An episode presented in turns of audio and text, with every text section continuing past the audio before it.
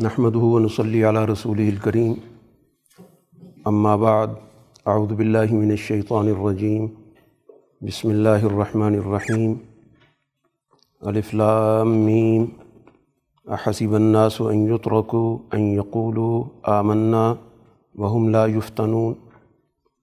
ولقد فتن الذين من قبلهم فليعلمن الله الذين صدقوا ولیعلمن الكاذبین صدق اللہ العظیم۔ آج سورہ کبوت تا سورہ سجدہ۔ چار صورتوں کے منتخب مضامین پر بات ہوگی۔ سورہ کبوت مکی صورت ہے اور مکہ مکرمہ میں رسول اللہ صلی اللہ علیہ وسلم پر ایمان لانے والے اس وقت ایک بہت بڑی آزمائش سے گزر رہے ہیں۔ اس پس منظر میں یہاں رہنمائی دی جا رہی ہے۔ سب سے پہلے تو اس چیز کو واضح کیا گیا کہ محض دعویٰ نتیجے کو پیدا نہیں کرتا۔ کہ اگر مسلمان یہ کہہ کر کہ ہم نے ایمان قبول کر لیا اور اس بنیاد پر وہ اس امید میں رہیں کہ ہمیں کامیابی حاصل ہو جائے گی، تو قرآن نے کہا کہ جب تک وہ امتحان سے نہیں گزریں گے، ان کا پوری طرح جائزہ نہیں لیا جائے گا کہ وہ واقعتاً اپنے ایمان پر استقامت رکھتے ہیں۔ اس ایمان پر جو بھی ان سے تقاضے ہیں، ان کو پورا کرتے ہیں۔ تو یہ جانچ پرکھ کا عمل تو بہت ضروری ہے۔ اسی سے پتہ چلتا ہے کہ کون واقعتاً سچائی کو قبول کرنے کے لیے ذہنی طور پر، قلبی طور پر، عملی طور پر آمادہ ہے اور اس کے لیے ہر قسم کی قربانی دینے کے لیے تیار ہے اور کون ہے کہ جو صرف زبانی جمع خرچ کرتا ہے؟ تو یہ مرحلہ جس کو قرآن حکیم نے یہاں آزمائش سے تعبیر کی ہے، یہ بہت ضروری ہے۔ فلاح علمن اللہ الدین صدق ولا علمن القاضبین کہ سچے اور جھوٹے کا امتیاز اس کے بغیر نہیں ہو سکتا۔ اس وجہ سے مکہ مکرمہ میں جو دباؤ ہے، آزمائش ہے، مشکلات ہیں، اور بہت سی لوگ اپنی جان کے خطرے سے دو چار ہیں، تو جو بھی شکل آزمائش کی اس وقت موجود ہے، کسی پر خاندان کا دباؤ ہے کسی کا بائیکاٹ ہو گیا ہے، کسی کے خاندان کی طرف سے کردار کشی کی جا رہی ہے، نفسیاتی حربے اختیار کیے جا رہے ہیں۔ جو بھی مکہ مکرمہ کے اندر پورا ایک ماحول تھا، قرآن حکیم اسی ماحول میں یہ چیز سمجھا رہا ہے کہ یہ چیز اس عمل کے اندر ناگزیر حیثیت رکھتی ہے۔ اس کا ہونا ضروری ہے۔ تاکہ صحیح طور پر ایمان والی جماعت تیار ہو سکے، اس کی تربیت ہو سکے۔ تو یہ تربیت کے امور کا لازمی حصہ ہے۔ اس لیے اس پر گھبرانا یا اس پر کسی قسم کا ذہن میں شکوہ پیدا ہونا کہ ہم اللہ پر ایمان لائے اور ہمیں امداد نہیں مل رہی، تعاون نہیں مل رہا، مشکلات ہماری بڑھتی چلی جا رہی ہیں۔ تو اس چیز کو ذہن سے نکال دیں اس کو اس عمل کا ایک ضروری حصہ سمجھیں اور جو بھی اس وقت آزمائش جس درجے کی بھی، جس کو بھی درپیش ہے، وہ اس کا پوری طرح سامنا کرے۔ اور پھر اس کے بعد قرآن حکیم نے کہا کہ یہ دنیا کے اندر اللہ تعالیٰ نے جو بھی نظام رکھا ہے، وہ باقاعدہ ضابطوں پر رکھا ہے۔ اس کا ایک باقاعدہ ایک طریقۂ کار ہوتا ہے، اس کا ایک باقاعدہ پروسیجر ہوتا ہے۔ کوئی بھی چیز فوری نتیجہ خیز نہیں ہوتی۔ نتائج تک پہنچنے کے لیے پورا کا پورا ایک عمل اس میں چلتا ہے۔ تو جس کو قرآن حکیم اجل سے تعبیر کرتا ہے۔ تو یہ دنیا کے اندر بھی اجل کا نظام ہوتا ہے۔ پوری کائنات کے اندر، انسان کی زندگی کے اندر کہ ایک عمل اپنے مطلوبہ نتیجے تک پہنچنے کے لیے ایک وقت لیتا ہے۔ اور وہ وقت اگر درست طریقے سے اس تک پہنچا جائے گا تو نتیجہ خیز ہوگا۔ اور اگر ہم چاہیں کہ اس عمل کو فوری طور پر اس کا کوئی ہمیں نتیجہ ملے تو ایسا نہیں ہوتا۔ پھر قرآن نے بات سمجھائی کہ جو بھی جد و جہد ہے، اس کا فائدہ جد و جہد کرنے والوں کو ہی ہوگا۔ یہ چیز ذہن میں رکھیں کہ یہ کسی پر کسی بھی درجے میں کوئی احسان نہیں کر رہے۔ کسی اور کی خاطر یہ کام نہیں کر رہے۔ وہ منجاہدہ فنما یوجاہد النف سے کہ جو بھی جد و جہد کر رہے ہیں تو اس کا نتیجہ انہی کو ملے گا۔ تو اس لیے اس کو اپنی کامیابی کا ذریعہ سمجھیں کہ کامیابی تک پہنچنے کا طریقہ یہی ہے کہ ہمیں جد وجہد کرنی پڑے گی، محنت کرنی پڑے گی آزمائش سے گزرنا پڑے گا اور مختلف قسم کی رکاوٹوں کا سامنا ہوگا۔ اور جب یہ ایمان والی جماعت اس آزمائش پہ پوری اترے گی، تو پھر اس کے بعد اللہ تعالیٰ کی طرف سے جو اس سے وعدے ہیں، وہ پورے ہوں گے۔ ایک وعدہ تو قرآن نے یہ ذکر کیا کہ انسانی جد و جہد میں بہرحال کچھ نہ کچھ خامیاں بھی ہوتی ہیں انسانی حوالے سے، کمزوریاں بھی ہوتی ہیں۔ تو اللہ تعالیٰ ان کمزوریوں سے صرف نظر کرے گا اور ان کے عمل کی جو بہتر سے بہتر صورت ہوگی، اس کا بہتر سے جو بہتر نتیجہ ہوگا، وہ ان کو دیا جائے گا۔ اب اس ساری جد و جہد کا بنیادی جو مقصد ہے، وہ ایک صالح سماج پیدا کرنا۔ ایک ایسا معاشرہ کہ جس میں باہمی حقوق اور فرائض میں ایک توازن ہو۔ اور اس معاشرے کی جو سب سے پہلی اساس ہے، وہ تدبیر منزل ہوتی ہے یعنی جو انسان کا آئلی نظام ہوتا ہے، جہاں سے ایک سماج کا آغاز ہوتا ہے۔ تو اس لیے قرآن اس کا ذکر کرتا ہے کہ یہ جو تعلق ہے اولاد کا، والدین کا، اس کا بہتر خطوط پر استوار ہونا ضروری ہے۔ لیکن اس کا بھی ایک دائرہ کار ہے۔ قرآن حکیم نے ان دونوں چیزوں کو ملحوظ رکھا، ایک متوازن راستہ بتایا کہ اولاد کے ذمے ہے کہ اپنے والدین کے جو بھی حقوق بنتے ہیں، معاشی طور پر، سماجی طور پر، ان کو وہ ادا کریں۔ لیکن اگر والدین اس تعلق کی بنیاد پہ یہ دباؤ ڈالیں کہ سچائی کے راستے کو ترک کر دیا جائے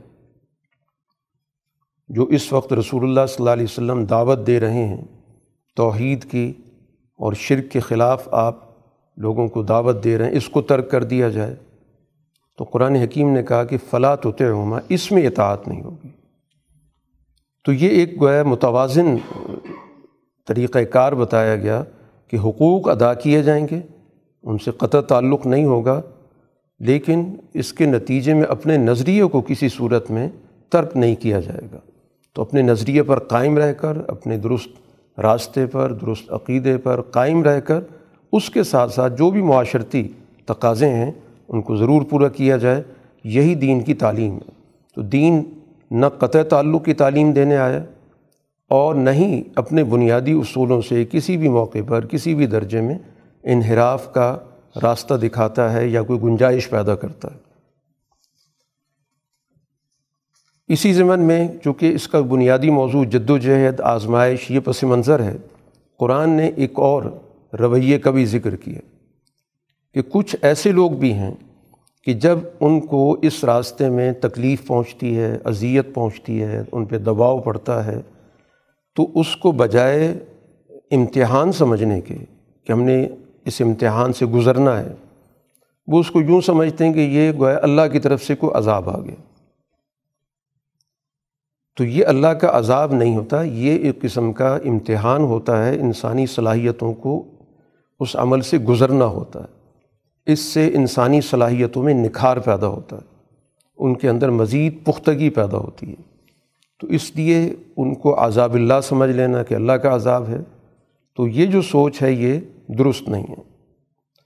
اب یہ جو کمزور لوگ ہوتے ہیں، قرآن حکیم نے اس کا ذکر کیا کہ یہ مکہ مکرمہ کے اندر بھی ظاہر ہے کہ کچھ ایسی طبیعتیں موجود تھیں۔ ان کو ایک وقت لگ اس اجتماعیت کا حصہ بننے میں جو ابتدائی دور ہوتا ہے تو اس میں ظاہر مختلف مزاج کے لوگ آتے ہیں۔ اب ان کی سوچ یہ ہوتی ہے کہ یہ فوری کامیابی ان کو ملے گی۔ اس فکر کو قبول کر رہے ہوتے ہیں، لیکن اس سے جڑی ہوئی جو آزمائش کی نوعیت ہوتی ہے اس سے جڑے ہوئے جو سماجی مسائل ہوتے ہیں، ان کا سامنا کرنے کے لیے وہ تیار نہیں ہوتے۔ یعنی فوائد کی طرف تو ان کی نظر ہوتی ہے کہ یہ کامیاب ہو جائیں گے تو ہمیں بھی فائدہ ہو جائے گا، ہمارے مسائل بھی حل ہو جائیں گے۔ لیکن جو دوسرا پہلو ہے کہ اس کے نتیجے میں ہمیں اور مشکلات کا سامنا کرنا پڑے گا۔ تو ان مشکلات کو بجائے اس کے کہ ایک امتحان سمجھ کر اور اس میں ثابت قدم رہیں۔ اس میں ان کی سوچ پھر دوسری طرف چلی جاتی ہے کہ شاید یہ راستہ ٹھیک نہیں ہے اور یہ اللہ کا ہم پہ عذاب آ گیا ہے۔ تو عذاب ہے تو پھر ظاہر عذاب سے تو بچنے کی کوشش ہوتی ہے۔ پھر انسان اس راستے کو ترک کر دیتا ہے۔ تو قرآن نے کہا یہ سوچ درست نہیں ہے۔ اور اس رویے کو، اس سوچ کو پرکھنا ظاہر ہر آدمی کی بس کی بات نہیں ہے۔ اس لیے کہ اگر یہ معاملہ افراد پر چھوڑ دیا جائے تو ہر فرد دوسرے پہ شک کرتا رہے گا کہ یہ مخلص نہیں ہے یا یہ اس آزمائش کو اپنے لیے نقصان دہ سمجھتا ہے۔ دوسرا دوسرے کے بارے میں سوچے گا تو اس لیے کہا کہ یہ تم لوگوں کا آپس کا معاملہ نہیں ہے۔ یہاں پر ایک عمومی رہنمائی دی جا رہی ہے۔ کہ اس سوچ کو تبدیل کرو جن کے اندر بھی موجود ہے۔ باقی اللہ تعالیٰ کو پتہ ہے کہ کس کے دل میں کیا چیز ہے۔ کون اس کو ایک آزمائش سمجھتا ہے، اس کو امتحان سمجھتا ہے؟ کون اس کے لیے ثابت قدم رہنے کے لیے تیار ہے؟ اور کون اس کو ایک مصیبت سمجھ رہا ہے، اس اس سے نکلنے کے لیے کوشش کر رہا ہے؟ یہ تم لوگوں کے آپس کا معاملہ اس وقت نہیں ہے۔ اس وقت تم کو ایک عمومی اجتماعی تمہاری رہنمائی کی جا رہی ہے۔ اسی طرح اس موقع پر یہ جو جدوجہد چل رہی ہے، ایک رویہ کفار کی طرف سے سامنے آیا کہ دباؤ ڈالنے کا ایک طریقہ ان کا یہ بھی تھا کہ اہل ایمان جب یہ کہتے تھے کہ ہم جس راستے پر چل رہے ہیں، اس راستے سے اگر ہم پیچھے ہٹیں گے تو ہم اللہ کی نظر میں بہت بڑے مجرم بنیں گے۔ تو اس لیے ہم اس راستے سے پیچھے نہیں ہٹ سکتے، ہم اپنی ذمے اتنا بڑا بوجھ نہیں لے سکتے۔ تو یہ کہتے تھے کہ کوئی مسئلہ نہیں، آپ واپس آ جائیں، ہمارے ساتھ شریک ہو جائیں۔ اگر اس طرح کا کوئی بوجھ ہے تو وہ ہم اٹھا لیں گے۔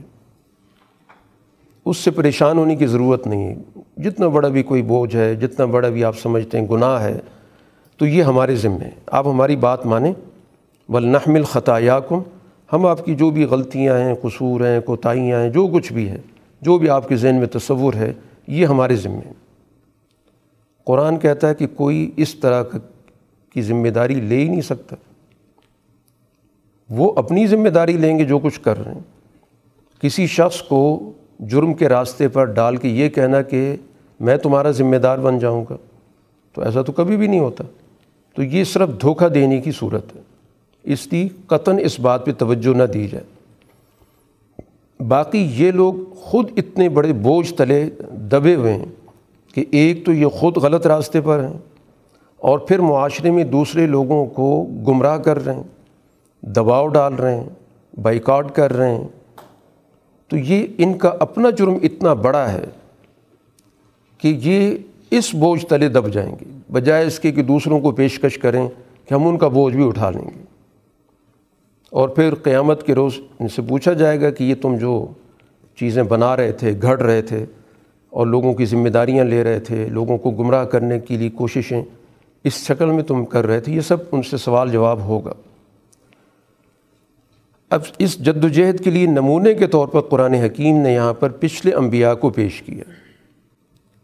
کہ پچھلے انبیاء کی تاریخ دیکھو کہ کتنی طویل جد و جہد ہوتی رہی ہے۔ نو علیہ السلاۃ والسلام کی جد و جہد کا ذکر کیا گیا کہ ساڑھے نو سو سال انہوں نے جد و جہد کی اور ظاہر ہے کہ ایک بہت ہی مشکل جد و جہد تھی، دباؤ والی جد و جہد تھی اور کردار کشی اس میں ہوتی رہی۔ جو بھی ان سے ہو رہا تھا، اس دور کے مترفین سے، اس دور کے اشرافیہ سے، وہ سارا کا سارا اس موقع پر ساڑھے نو سو سال ان کو برداشت کرنا پڑا۔ تو گویا اہلی ایمان کو بتایا جا رہا ہے کہ وہ نتائج کے حوالے سے اتنے جلدی مایوسی کی طرف نہ جائیں۔ کہ فوری طور پر ہمیں نتیجہ ملنا چاہیے اور یہ آزمائش وغیرہ کچھ نہیں ہونی چاہیے۔ نو علیہ السلاۃ والسلام کی ہسٹری تمہارے سامنے موجود ہے۔ اور جب ان پہ حجت پوری ہو گئی، کیونکہ سزا دینے کے لیے یہ ضروری ہوتا ہے کہ جن کو سزا دی جائے، ان پر بات مکمل طور پہ واضح ہو جائے۔ ہر طریقے سے بات سمجھا دی جائے۔ اسی کو کہتے ہیں حجت کا پورا ہونا۔ کہ ان کو دلائل کے ذریعے سمجھایا جائے، مثالوں کے ذریعے سمجھایا جائے، تاریخ کے حوالے سے سمجھایا جائے، جو بھی طریقہ کار ہے۔ مکمل طور پر یعنی ان کے پاس نہ سمجھنے کی کوئی دلیل باقی نہ رہے۔ یہ نہ کہیں کہ اگر یہ بات بتا دی جاتی یا یہ موقع دے دیا جاتا یا فلاں طریقہ اختیار کیا جاتا تو ہر لحاظ سے ان پر بات کو مکمل کیا جا رہا ہے۔ تو نو علیہ السلاۃ والسلام کا بھی فیصلہ، ان کی قوم کا فیصلہ اس وقت ہوا کہ جب یہ بات بالکل واضح ہو گئی کہ کسی بھی طریقے سے یہ اس طرف آنے کے لیے تیار نہیں۔ تو پھر جا کے وہ سزا کا عمل ہوا، طوفان میں وہ سب گرے۔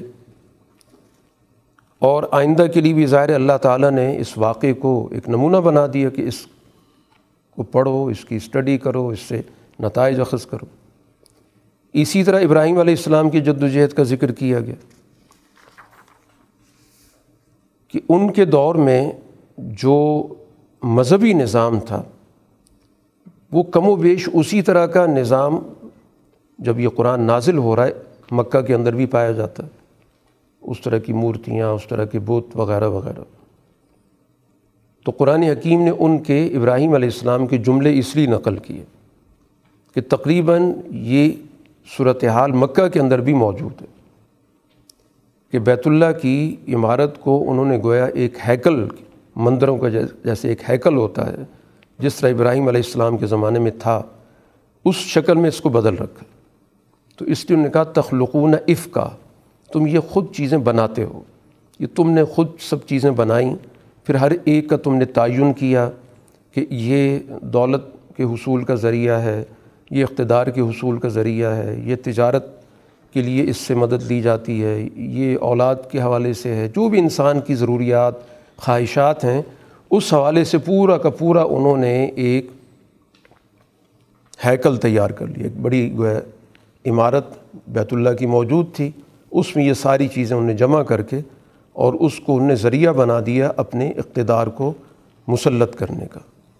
تو مذہب گویا ذریعہ بنایا انہوں نے اس سوسائٹی میں اپنی قیادت، اپنی سیاست کو غالب کرنے کے لیے۔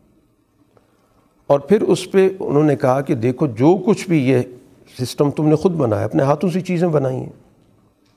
اب ان میں سے تو کوئی بھی تمہارے وسائل میں تو کوئی اختیار نہیں رکھتا۔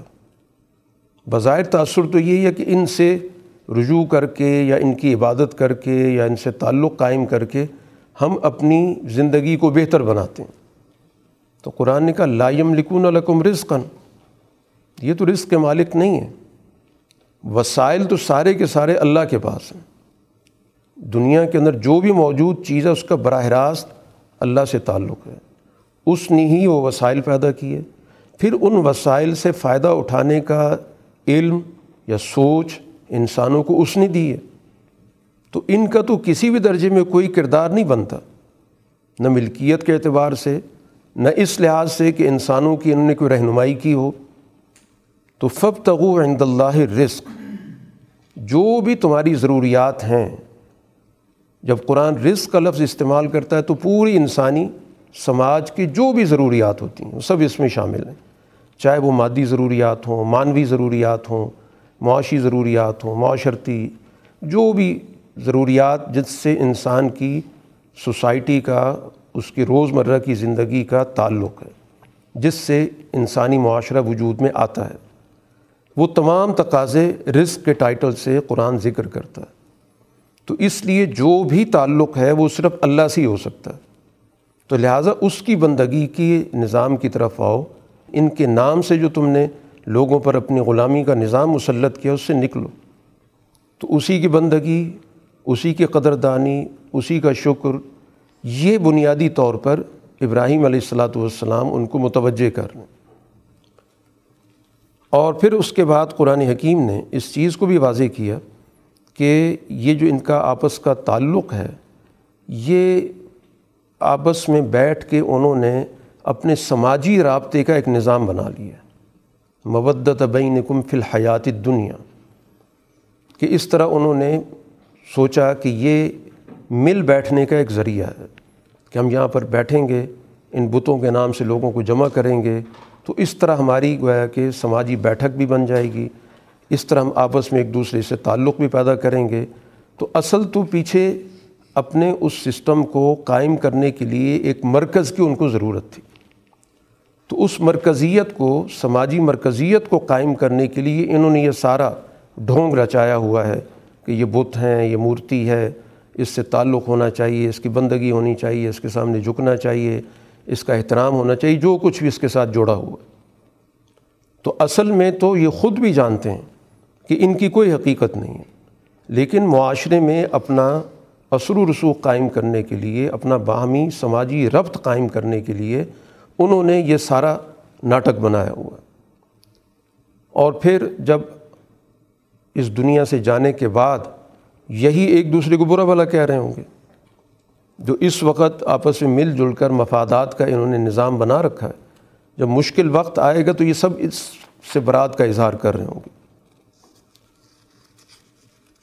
قرآن حکیم ان واقعات کے ساتھ ساتھ یہ ساری تفصیلات گزشتہ انبیاء کی جو گزشتہ صورتوں میں آتی رہی ہے، اس کو ایک تاریخی تناظر میں پیش کرتا ہے کہ یہ تاریخ تمہیں سوچنے کی دعوت دیتی ہے کہ قوموں کا عروج یا قوموں کا زوال دنیا کے اندر ایک حقیقت رکھتا ہے۔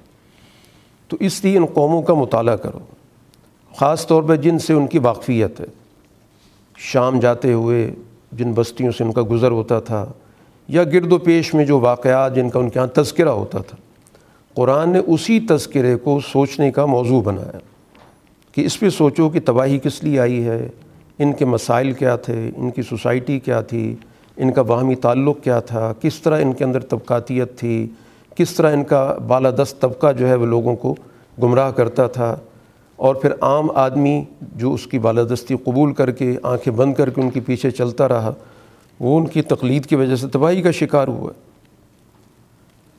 تو ان تمام واقعات کا ذکر کرنے کے بعد قرآن حکیم ان سب کی پھر اکٹھی سزا ذکر کر رہا ہے۔ کہ ان سب کی سزائیں قرآن میں کیا آئیں؟ فکلن اخذنا بزم بھی ہم نے سب کو ان کا جو بھی جرم تھا، اس کے مطابق ان کو پکڑا ہے۔ شکلیں مختلف تھیں۔ کسی نے معاشی حوالے سے زیادہ استحصال کا نظام قائم کیا، کس نے معاشرتی طبقاتیت پہ زیادہ زور دے کر سوسائٹی کو مختلف گروہوں میں تبدیل کر دیا۔ کس نے سوسائٹی کا جو تانا بانا بنا گیا تھا فطری طور پر، جس کے اندر دو مختلف اصناف مل کے ایک سوسائٹی کی تعمیر کرتے ہیں، جس سے خاندانی نظام بنتا ہے، کس نے اس کو توڑنے کی کوشش کی؟ تو سماج کو تباہ کرنے کی مختلف جو بھی شکلیں رہی ہیں، تو اس کے نتیجے میں سب کا مواخذہ ہوا۔ فمن ہم من ارسلنا علیہ حاصبہ کچھ تو وہ تھے جن پر ہم نے پتھروں کی بارش بھیجی۔ جیسے قوم لوت کے ساتھ ہوا۔ ومن من اخذت السیحہ کچھ پہ چنگھاڑ کا عذاب آیا، جس کے نتیجے میں ظاہر و ساری کی ساری بستی اوندے منہ ڈال دی گئی، جس کو قوم سمود کے حوالے سے قرآن نے ذکر کیا۔ ومن من خصفنا بہل عرض کچھ زمین میں دسا دیے گئے، جیسے قارون کے واقعے میں قرآن نے ذکر کیا تھا۔ ومن من اغرقنا کچھ کو ہم نے غرق بھی کیا، جیسے قوم نو کے ساتھ ہوا تھا۔ اب ان تمام کا قرآن نے ذکر کر کے اس کے بعد ایک اس کا نتیجہ نکالا کہ سب کا نتیجہ کیا ہے۔ وما کان اللہ لی ظلم اللہ نے ان کے ساتھ کوئی ظلم نہیں کیا۔ ولاکن کانو انفسہم یظلمون ان سب کا گویا مشترکہ جرم ظلم تھا۔ شکلیں مختلف تھیں کہ انہوں نے سماجی طور پر سوسائٹی کے اندر عدل کی جگہ ظلم اور ظلم جہاں بھی ہوتا ہے وہاں پر لازمی طور پر طبقات ہوتے ہیں۔ تو گویا ان کے اندر دو طبقے تھے۔ ایک ان کا غالب طبقہ تھا، حکمران طبقہ تھا اور ایک کمزور طبقہ تھا۔ اس کمزور طبقے میں سے کچھ تو وہ تھے جنہوں نے واقعتاً نبی کے ساتھ دین کو قبول کیا، ایمان کو قبول کیا، ساتھ دیا۔ اور کچھ وہ تھے جن کو بار بار سمجھانے کے باوجود انہوں نے اس تقلید کو اختیار کیا کہ جدھر ہمارے بڑے جائیں گے ہم ان کے ساتھ رہیں گے۔ تو وہ بھی در حقیقت اپنے اوپر ظلم کرنے والے تھے۔ کیونکہ نبی نے اپنے طور پر پوری کوشش کی ان کو سمجھانے کی، حالات کے ذریعے، واقعات کے ذریعے، دلائل کے ذریعے، خود اپنے کردار کے ذریعے۔ لیکن انہوں نے اپنی آنکھیں بند رکھی کہ جو ہمارے بڑے فیصلہ کریں گے ہم ان کے ساتھ چلیں گے۔ تو جب ان نے اپنا وزن ادھر ڈالا تو لازمی طور پر ظلم کا جو ساتھ دیتا ہے تو پھر وہ ظالمی شمار ہوگا۔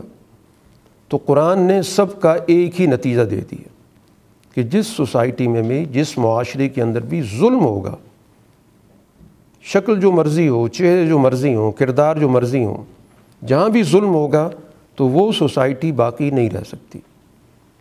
وہ تباہ ہوتی ہے۔ اب تباہی کی اپنی اپنی شکلیں ہوتی ہیں۔ پچھلے دور کے اندر تباہی کی یہ شکلیں تھیں جو قرآن ذکر کرتا ہے۔ اور بعد کے ادوار میں قوموں کا غلام بن جانا یہ ان کی تباہی ہوتی ہے۔ کہ جس کے نتیجے میں وہ اپنے وسائل کھو بیٹھتے ہیں، اپنا تشخص ختم کر بیٹھتے ہیں۔ اور اس طرح گویا کہ عملاً ان کا وجود ہونا نہ ہونا برابر ہو جاتا ہے۔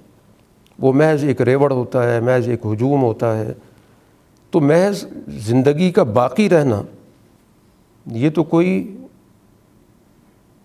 نجات کی بات نہیں ہے کہ ہماری جان بچی ہوئی ہے۔ اصل تو وہ تشخص ہوتا ہے جس کی وجہ سے انسان انسان بنتا ہے اور انسان کی بنیادی پہچان آزادی ہے۔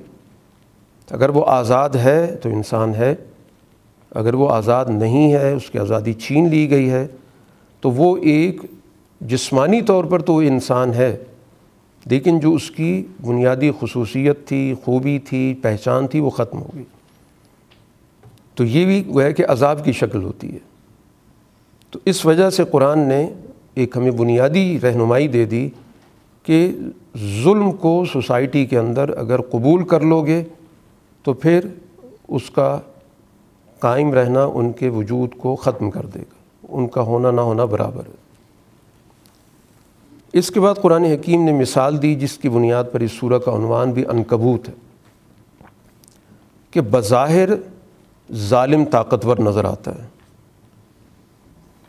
معاشرے کے اندر وہ بڑھ چڑھ کر بات کر رہا ہوتا ہے، اس کی بات سنی جا رہی ہوتی ہے، مانی جا رہی ہوتی ہے، اس کے قانون چل رہے ہوتے ہیں۔ حقیقت یہ ہے کہ اگر اس کا تجزیہ کیا جائے، جائزہ لیا جائے تو ان کا نظام اندرونی طور پہ بہت کمزور ہوتا ہے۔ وہ خود اندر سے بہت ہلے ہوئے ہوتے ہیں۔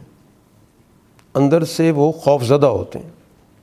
اس لیے قرآن نے اس کو سمجھانے کے لیے جو مثال دی کہ یہ جن کو بھی اللہ کے علاوہ اپنا ولی سمجھتے ہیں، بڑا مانتے ہیں، جن کو انہوں نے اختیارات دے رکھے ہیں یا جو اختیارات پہ قابض ہو گئے ہیں۔ ان کی مثال ایسی ہے جس طرح ایک مکڑی کا جالا ہوتا ہے۔ اب مکڑی کے جالے کا کام کیا ہوتا ہے؟ کمزور کو پھانستا ہے۔ وہ جب اپنا جالا بنتا ہے تو اس میں جو کمزور چیز ہوتی ہے، کمزور حشرات العرض میں سے کوئی چیز ہوتی ہے، وہ اس میں پھنستی ہے۔ اور قرآن کہتا ہے، یہ سب سے کمزور گھر ہوتا ہے، سب سے کمزور جال ہوتا ہے۔ تو اسی طرح دنیا کے اندر جس کو طاقتور نظام کہا جاتا ہے، تو وہ کمزوروں کو ہی وہاں پر پھانستا رہتا ہے۔ کوئی طاقتور وہاں پہ نہیں آ سکتا، اس کا وہ جال، اس کا کوئی بگاڑ نہیں سکتا۔ تو یہی حقیقت ہوتی ہے، بظاہر جال بڑا پھیلا ہوا ہوتا ہے۔ اور دیکھنے میں نظر آتا ہے کہ بہت ساری چیزیں اس میں پھنسی ہوئی ہیں۔ تو اس کا مطلب یہ کہ کوئی بہت ہی مؤثر قسم کا یہ پلان بنا ہوا ہے۔ قرآن نے کہا کہ اس کی حقیقت کچھ نہیں ہے۔ لو کانو یا علمون اگر یہ اپنے شعور سے کام لیں، تو بظاہر پھیلاؤ اس کا بہت ہے۔ جس کو ہم معاشرتی، سماجی، سیاسی نظام کہتے ہیں، بہت بڑا اس کا نیٹ ورک ہوتا ہے۔ تو یہی گویا کہ جال، اسی کو آج آپ، ظاہر ہے کہ سسٹم کے اندر کہتے ہیں، اسی کو آپ نیٹ کہہ رہے ہیں۔ تو قرآن اس کو جو ہے بیت العنکبوت کہہ رہا ہے کہ وہ ایک جال ہے۔ تو ایک جال بچھلا ہوا ہے۔ تو اس میں صرف اور صرف ذہنی طور پر جو کمزور ذہن ہے وہ اس میں پھنستا رہتا ہے۔ تو اس کو سمجھنے کی ضرورت ہے۔ تو جب شعور حاصل ہو جاتا ہے، پتہ چل جاتا ہے کہ اس کی حقیقت کیا ہے، تو پھر ظاہر ہے وہ محض مکڑی کے جال سے زیادہ اس کی کوئی حقیقت نہیں ہوتی۔ تو اس لیے قرآن نے اس سورہ کے ذریعے، اس مضمون کو جس زمانے میں ذکر کر رہا ہے، اس وقت ظاہر مکہ کے اندر وہ تاغوت کا جو بھی نظام ہے، وہ جہل کا نظام ہے، پورے عروج پر ہے۔ اور کمزور لوگ وہاں پر مشکل حالت میں ان کو بکھیر دیا گیا۔ اور اسی دوران ظاہر ہے کہ مسلمانوں کی ایک اجتماعیت حفشہ کی طرف بھی گئی۔ تو عملی طور پر تو ظاہر حالات کو اتنے سازگار نہیں تھے۔ اس وقت یہ بات سمجھائی جا رہی ہے کہ اس عملی صورت جو تمہیں نظر آ رہا ہے اس منظر سے متاثر ہونے کی ضرورت نہیں ہے۔ اس کا جائزہ لو تو تمہیں پتہ چل جائے گا کہ یہ اندر سے کھوکھلے ہو چکے ہیں۔ یہ صرف ظاہری طور پر ایک ہمیں بہت پھیلی ہوئی شکل نظر آتی ہے۔ اب کرنے کا کام کیا ہے اس ماحول کے اندر؟ قرآن نے کہا، اتلو ما اوحی علیہ کا من الکتاب کہ جو بھی اللہ کی طرف سے وہی آ رہی ہے، جو بھی پیغام آ رہا ہے، اس کا ابلاغ ہوتے رہنا چاہیے۔ وہ لوگوں تک پہنچتی رہے، اس کا بار بار ذکر ہو، اس کی بار بار تلاوت ہو۔ تو تلاوت اس سوسائٹی کے اندر جس سوسائٹی کو وہ زبان آتی ہے، وہ تو جانتی ہے کہ ان الفاظ کا کیا مطلب ہے۔ وہ تلاوت جو ہمارے یہاں ہے، وہ تو محض خوش الہانی سے پڑھنا ہوتا ہے۔ لیکن جس سوسائٹی میں قرآن یہ بات کر رہا ہے، ظاہر اس کا مطلب ہے ابلاغ، ان کو بات سمجھائی جائے۔ تو اس لیے قرآن کہتا ہے، اس کا تو بار بار ذکر ہونا چاہیے۔ جو بھی پیغام آ گیا ہے، اس کا آپس میں مذاکرہ ہونا چاہیے۔ اس کو ایک دوسرے کو پڑھ کے سناؤ کہ پیغام خدا بندی کیا ہے، کیا ہدایت آئی ہے، کیا تجزیہ کیا گیا ہے، کیا رہنمائی دی گئی ہے۔ اور دوسرا کام عقیم الصلاح یہ عملی سرگرمی تمہاری یہ ہونی چاہیے کہ نماز قائم کرو۔ کہ جہاں پر بھی تمہیں موقع ملتا ہے، ظاہر مسجد حرام میں تو ممکن نہیں ہے۔ تو جہاں پر بھی ممکنہ شکل بنتی ہے، تو وہاں پر اس سرگرمی کو ضرور اختیار کرو۔ یہ تمہاری گویا کہ ایک عملی سرگرمی ہوگی کہ تم مل بیٹھ کر اللہ سے تعلق قائم کرنے کے لیے یہ ایک عملی عبادت کا نظام قائم کرو گے۔ تو یہ مل بیٹھنے کا ذریعہ بھی ہے۔ اور نماز سب سے مؤثر ترین ذریعہ ہے تلاوت کا۔ کہ اس کے ذریعے ابلاغ ہوتا ہے۔ جیسے حضرت ابو بکر صدیق رضی اللہ تعالیٰ عنہ نے جو اپنے گھر میں وہ جگہ بنا لی نماز پڑھنے کی، تو وہاں پر وہ نماز پڑھتے تھے اور بلند آواز سے تلاوت کرتے تھے۔ جس کی وجہ سے گرد و پیش کے جو گھر کے لوگ تھے، وہ بغور اس چیز کو سنتے تھے۔ تو جس کی وجہ سے کفار مکہ نے اس کا نوٹس لیا۔ یہ وہ دن تھے جن دنوں میں حضرت ابو بکر رضی اللہ تعالیٰ عنہ ابن الدغنا کی جو پناہ تھی اس میں تھے۔ کیونکہ حضرت ابو بکر رضی اللہ تعالیٰ عنہ پہلے ذکر ہوا ہے کہ وہ فیصلہ کر چکے تھے کہ وہ ہجرت کریں گے، جو صورتحال مکہ کی بن چکی تھی۔ چنانچہ وہ مکہ سے چل پڑے۔ تو ابھی باہر نکلے ہی تھے تو یہ شخص ملا یہ قبیلے کا سردار تھا، ابن الدغنا تو اس نے پوچھا، ابو بکر کہاں جا رہے ہیں؟ تو اس حضرت ابو بکر نے کہا کہ تمہارا یہ ماحول، تمہارا یہ معاشرہ، تمہاری یہ قوم مجھے اپنے دین پر رہنے کی اجازت نہیں دے رہی۔ اس لیے میں کسی ایسی جگہ پہ جا رہا ہوں کہ جہاں پر میں اپنے رب کے ساتھ جو میرا تعلق ہے، اس میں کوئی رکاوٹ پیش نہ آئے۔ تو اس نے کہا، ابو بکر جیسا آدمی اگر مکہ سے چلا گیا تو مکہ کی کے اندر کیا بہتری ہوگی؟ یہ تو مکہ کی محرومی ہوگی کہ اس جیسا شخص چلا جائے۔ اور اس موقع پر اس نے کہا کہ میں آپ کو اپنی جوار میں، جوار کہا جاتا ہے، ایک پناہ ہوتی تھی کہ قبیلے کا جو سردار ہوتا تھا، وہ کسی کو بھی اپنی پناہ میں لے لیتا تو باقی سب لوگ پابند ہوتے تھے، باقی قبائل، کہ اس کے ساتھ کسی قسم کی بدسلوکی نہیں کر سکتے تھے۔ یہ ان کا ایک سسٹم پایا جاتا تھا۔ تو اس کو جوار کا نظام کہا جاتا تھا۔ جوار کا لفظی مطلب ہے ہمسائیگی۔ تو اس نے کہا، میں آپ کو جوار میں لیتا ہوں، آپ نے جو بھی اپنی عبادت کرنی آپ کریں۔ پھر وہ ابن الدغنا کے ساتھ واپس آئے۔ تو اس نے ان سرداروں کی مجلس میں جہاں پر وہ لوگ بیٹھے ہوئے تھے، وہاں پہنچا اور اس نے کہا کہ میں تمہارے سامنے اعلان کر رہا ہوں کہ میں نے ابو بکر کو اپنی جوار میں لے لیا ہے۔ اور اس موقع پر حضرت ابو بکر کے حوالے سے جو اس نے گفتگو کی، وہ تقریباً وہی الفاظ ہیں جن الفاظ کا حضرت خدیجہ رضی اللہ تعالی عنہا نے اس موقع پر ذکر کیا تھا جب رسول اللہ صلی اللہ علیہ وسلم پر وہی آئی تھی اور اس وہی کے بعد آپ اپنی ذمہ داریوں کے حوالے سے بڑے متفکر تھے کہ اس ذمہ داری کے حوالے سے مستقبل کیا ہوگا۔ تو جو اس موقع پہ انہوں نے بات کی تھی کہ آپ صلہ رحمی کرتے ہیں آپ کمزوروں کا ساتھ دیتے ہیں، جن پہ بوجھ پڑ جائے، تعاون کرتے ہیں، مہمان نوازی کرتے ہیں۔ وہی خوبیاں، وہی الفاظ ابن الدغنا نے حضرت ابو بکر کے بارے میں ذکر کیا کہ ایسا شخص ہے یہ جو اس سوسائٹی کے لیے سب سے مفید کردار ہے۔ سوسائٹی کے اندر مشکلات میں لوگوں کا ساتھ دیتا ہے، مہمان نواز ہے۔ کسی شخص پر کوئی تاوان آ جائے، بوجھ پڑ جائے تو تعاون کرتا ہے۔ تو اس لیے اس شخص کا تو رہنا ہماری اس سوسائٹی کے لیے بہت ضروری ہے۔ تو بہرحال اس موقع پر انہوں نے کہا کہ ٹھیک ہے، یہ رہیں، لیکن یہ مسجد حرام میں ان کی کوئی ایکٹیویٹی نہیں ہوگی۔ تو حضرت بکر رضی اللہ تعالیٰ عنہ نے پھر اپنے گھر کے اندر یہ اپنا سلسلہ شروع کیا۔ تو ایک جگہ بنا لی جس کو تاریخ کے اندر کہا کہ مسجد بنا لی۔ تو وہاں تلاوت کرتے تھے۔ تو ان کی تلاوت سے جب باقی لوگ متاثر ہونے لگے، تو پھر انہوں نے جا کے ابن الدغنا سے کہا کہ یہ تو معاملہ کچھ اور ہو گیا۔ مسجد حرام میں تو ظاہر جو لوگ آتے ہیں وہ اہتمام کے ساتھ آتے ہیں یا عبادت کے لیے آتے ہیں، اس کے علاوہ تو کوئی آتا نہیں ہے۔ یہ تو اندر بیٹھ کر تلاوت کرتے ہیں اور ہماری فیملی کے لوگ، بچے، خواتین، ساری ان کی تلاوت سنتے ہیں۔ تو ہمیں تو اپنے گھروں کے بارے میں اندیشہ پیدا ہو گیا۔ تو ابن الدغنا آیا کہ جی آپ نے یہ کیا کام شروع کر دی؟ تو حضرت ابو بکر نے کہا کہ جو تمہاری جوار ہے تم اپنے پاس رکھو مجھے اس سے آزاد کرو، میں تو اس کام کو جاری رکھوں گا۔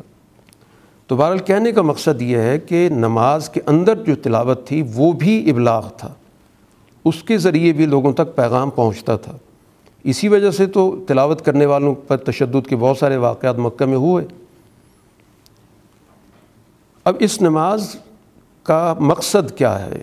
یعنی یہ جو نماز کی سرگرمی ہے، عملی طور پر قرآن نے اس کو بھی متعین کر دی کہ یہ در حقیقت تربیت کا ایک بہت بڑا نظام ہے۔ ان صلاۃ تنہا عن الفحشاء والمنکر۔ کہ سوسائٹی کے اندر جو خرابی پیدا ہوتی، اجتماعیت کے لیے دو طرح کے رویے سب سے زیادہ نقصان دہ ہوتے ہیں۔ ایک انسان کے اندر اپنی نفس کے حوالے سے جو تقاضے ہیں، جو خواہشات ہیں، وہ اس کی ذات پر اتنے غالب آ جائیں کہ اس کو اپنے علاوہ کوئی نظر نہ آئے۔ نفسانی خواہشات، نفسانی لذتیں، نفسانی سوچ، نفسانی انتقام، نفسانی لالچ، یہ ساری وہ چیزیں ہیں کہ جو انسان کو اجتماعیت کے مقابلے پر لا کے کھڑا کر دیتی ہیں۔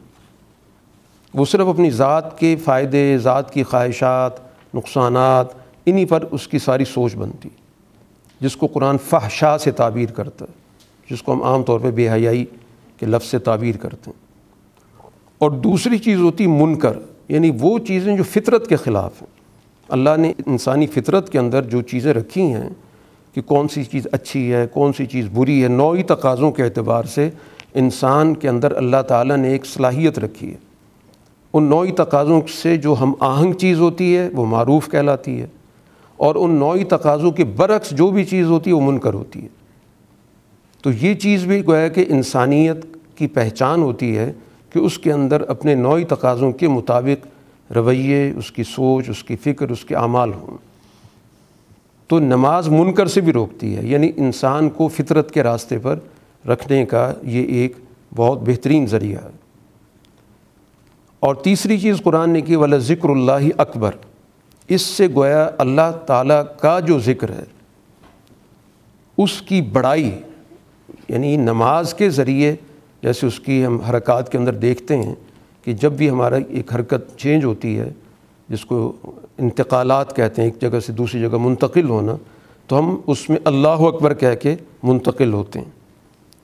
تو گویا ہم نماز کے ذریعے اس بات کا اعلان کر رہے ہوتے ہیں کہ اس دنیا میں، اس پوری کائنات میں اللہ سے بڑا کوئی نہیں ہے۔ اور اس طرح دنیا کی تمام بڑائیوں کا ہم اپنی عبادت کے اندر بھی انکار کر رہے ہوتے ہیں۔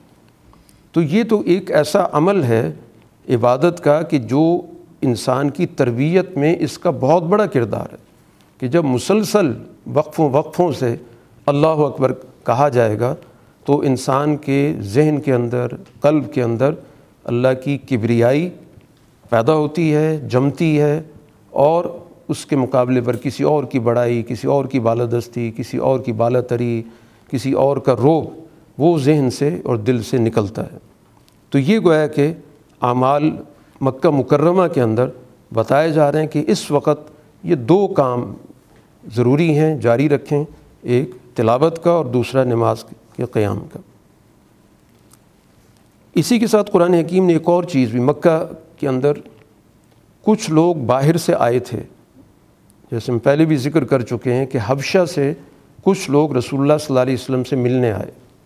اور حبشہ اس وقت تک مسیحی ایریا تھا، مسیحی علاقہ تھا۔ وہاں سے کچھ لوگ آپ سے بات چیت کے لیے آئے، آپ کی بات سننے کے لیے آئے۔ تو قرآن حکیم نے اس موقع پر بھی اس کی ہدایات دے دیں کہ ان کے ساتھ اچھے انداز سے گفتگو ہونی چاہیے۔ ولا تجا دلو اہل الکتاب اللہ بلتی یا احسن اچھے انداز سے ظاہر ہے کہ ان کے معاملات کے اندر، ان کی سوچوں کے اندر کچھ مسائل موجود ہیں۔ مثلا ان کے ہاں ایک تسلیس کی سوچ پائی جاتی ہے۔ توحید کے ساتھ انہوں نے تین کا کوئی جوڑ لگا کے ایک نظریہ پیدا کر لیا کہ تین ایک بھی ہیں اور ایک تین بھی ہیں۔ تو اب ظاہر اس موضوع پر ان سے گفتگو ہوگی۔ رسول اللہ صلی اللہ علیہ وسلم ان کو توحید کا جو واضح اور جامع تصور ہے وہ ان کو سمجھائیں گے۔ تو ایک اچھے انداز سے دلیل کی بنیاد پر ان سے گفتگو ہو، مقصد ان کو سمجھانا ہو، بحث برائے بحث نہ ہو، محض کسی کو نیچا دکھانا نہ ہو یا کسی کو خاموش کرانا نہ ہو۔ تو قرآن اس بحث کا بھی ضابطہ بتا رہا ہے کہ احسن طریقے سے۔ ہاں سوائے اس کے کہ کوئی کچ بحثی پہ اتر آتا ہے تو ظاہر پھر اس کو تو سخت جواب ملے گا۔ لیکن جو عام آدمی ہے جو بات سننا چاہتا ہے، سمجھنا چاہتا ہے یا اس کو سمجھانا ہمارا مقصد ہے تو اس سے اچھے انداز سے گفتگو کریں اور ایک بنیادی بات سمجھائیں کہ آمنا باللزی انزل علینا و انزل علیکم کہ دیکھیں ہمارا ایمان اس وہی پر ہے جو تمہارے اوپر آئی ہے۔ تمہاری کتاب پر ہمارا پورا ایمان ہے۔ تمہاری انجیل پر، تمہاری بائبل پہ پورا ہمارا ایمان ہے۔ اور ہمارا ایمان اس وہی پر بھی ہے جو ہمارے اوپر اتری ہے۔ اور ہمارا اور تمہارا خدا بھی ایک ہے۔ یہ نہیں کہ تمہارا کوئی اور ہے، ہمارا کوئی اور ہے۔ اور ہم اسی ایک خدا کو ماننے والے ہیں۔ یہ گویا کہ ایک سمجھانے کا طریقہ بتایا گیا کہ اس انداز سے ان کو بتانا ہے کہ ہماری جو مشترکہ چیز ہے وہ ایک ہی ہے اور وہ توحید ہے۔ اور دوسری بات یہ ہے کہ وہی سابقہ ہو یا اس وقت موجودہ وہی ہو ان سب پہ ہمارا ایمان ہے۔ اور کتاب میں اللہ نے اسی طرح کی تفصیلات نازل کیں۔ تو قرآن نے اس کے بعد بتایا فلزین آتئینہ الکتاب یو مینون نبی ان میں سے پھر کچھ لوگ تھے جو اہل کتاب کہلاتے تھے، وہ اس پہ ایمان لے آئے۔ وہ رسول اللہ صلی اللہ علیہ وسلم پر ایمان لے آئے اور پھر ظاہر واپس حبشہ چلے گئے۔ ومن ہا الا ایمین و بھی اور یہاں مکہ میں بھی لوگ موجود ہیں جو آپ پر ایمان لانے والے ہیں۔ صرف انکار کون کر رہا ہے؟ وما یج حد بھی آیاتینہ الکافرون انکار یہ لوگ کر رہے ہیں جن کو قرآن کافر کہہ رہا ہے۔ اور کافر یعنی جو پوری بات سمجھتا ہے، جانتا ہے، حقیقت تک پہنچ گیا ہے، لیکن اپنے مفاد کے خلاف ہونے کی وجہ سے ڈٹائی پر اترا ہے۔ وہ کافر ہوتا ہے۔ یعنی جس کو آپ نے پوری طرح ابلاغ کر کے بات سمجھا دی اور وہ بات اس کی سمجھ میں آ گئی۔ جو بھی قرآن مختلف انداز رکھے ہیں، حقائق کی بنیاد پر گفتگو، واقعات کی بنیاد پہ گفتگو، مثالوں کے ذریعے بات سمجھائی گئی، یہ مختلف، یا اسی طرح انسان کے اندر جو خیالات، جذبات ہوتے ہیں، اس کی بنیاد پر کئی چیزیں اس کو سمجھائی گئیں۔ جو بھی انسان کے اندر سوچنے، سمجھنے کے حوالے سے حوالے بنتے ہیں، ان تمام حوالوں سے بات کو منتقل کرنا، سمجھانا اور بات کو مکمل طور پر ان کو ذہن نشین کرا دینا۔ لیکن اس کے باوجود وہ بات اس لیے نہیں ماننے کے لیے تیار کہ اس کے نتیجے میں ان کے مفادات خطرے میں پڑ جائیں گے۔ جیسا قیصر روم ہرقل کے پاس جب رسول اللہ صلی اللہ علیہ وسلم کا پیغام پہنچا تو اس نے مانا کہ یہ وہی ہیں جن کا ذکر ہماری کتاب میں ہے۔ اور اگر میری ان تک رسائی ہو جائے تو میں ان کے پاؤں بھی دھوؤں گا۔ تو اس کو بات پوری سمجھ آ گئی کہ یہ کون ہے۔ لیکن اس کے بعد جب اس نے اپنے اس دربار کے اندر رد عمل دیکھا، شور مچ گیا، تو اسے اندازہ ہوا کہ اگر یہ لوگ میرے مخالف ہو جائیں گے تو میری تو حکومت ختم ہو جائے گی۔ تو پھر اس نے پینترا بدلا کہ میں تو صرف تمہارا ایمان دیکھنا چاہتا تھا کہ تمہیں اپنے مذہب پر اور اپنے نظریات پر کتنا اس پر رسوخ ہے، کتنا اعتماد ہے۔ تو مجھے پتہ چل گیا کہ تمہارا ایمان بڑا پکا۔ یہ ہوتا ہے کافر۔ یعنی جس کو پتہ ہے، صرف اس وجہ سے کہ اقتدار چلا جائے گا اور یہ سارے مفادات ختم ہو جائیں گے۔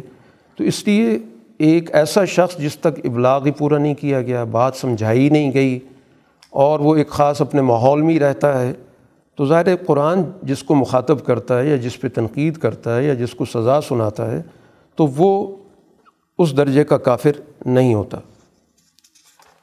رسول اللہ صلی اللہ علیہ وسلم جو بات کر رہے ہیں، قرآن نے اس کے بارے میں بھی بتایا کہ دیکھیں جو آپ تلاوت کرتے ہیں، تو یہ کتاب جو آپ پڑھ رہے ہیں، پہلے تو آپ لکھی ہوئی چیز نہیں پڑھتے تھے۔ جو رسول اللہ صلی اللہ علیہ وسلم کی خصوصیت امی کہی جاتی ہے، تو اس کا مطلب ہی یہی ہے کہ لکھی ہوئی چیز جو لکھا ہوا ہے، آپ اس کو نہیں پڑھتے تھے کہ کیا لکھا ہوا ہے۔ تو پہلی دفعہ آپ ایک چیز پڑھ رہے ہیں اور کبھی آپ نے کوئی چیز لکھی نہیں ہے۔ تو اگر یہ چیز پہلے سے ہوتی کہ لکھی ہوئی چیز آپ پڑھ لیتے یا آپ کوئی چیز لکھ لیتے اور پھر یہ کتاب آتی، تو پھر تو بات تھی از الرتاب المبتلون پھر تو ان کی شبے کی کوئی وجہ بنتی تھی۔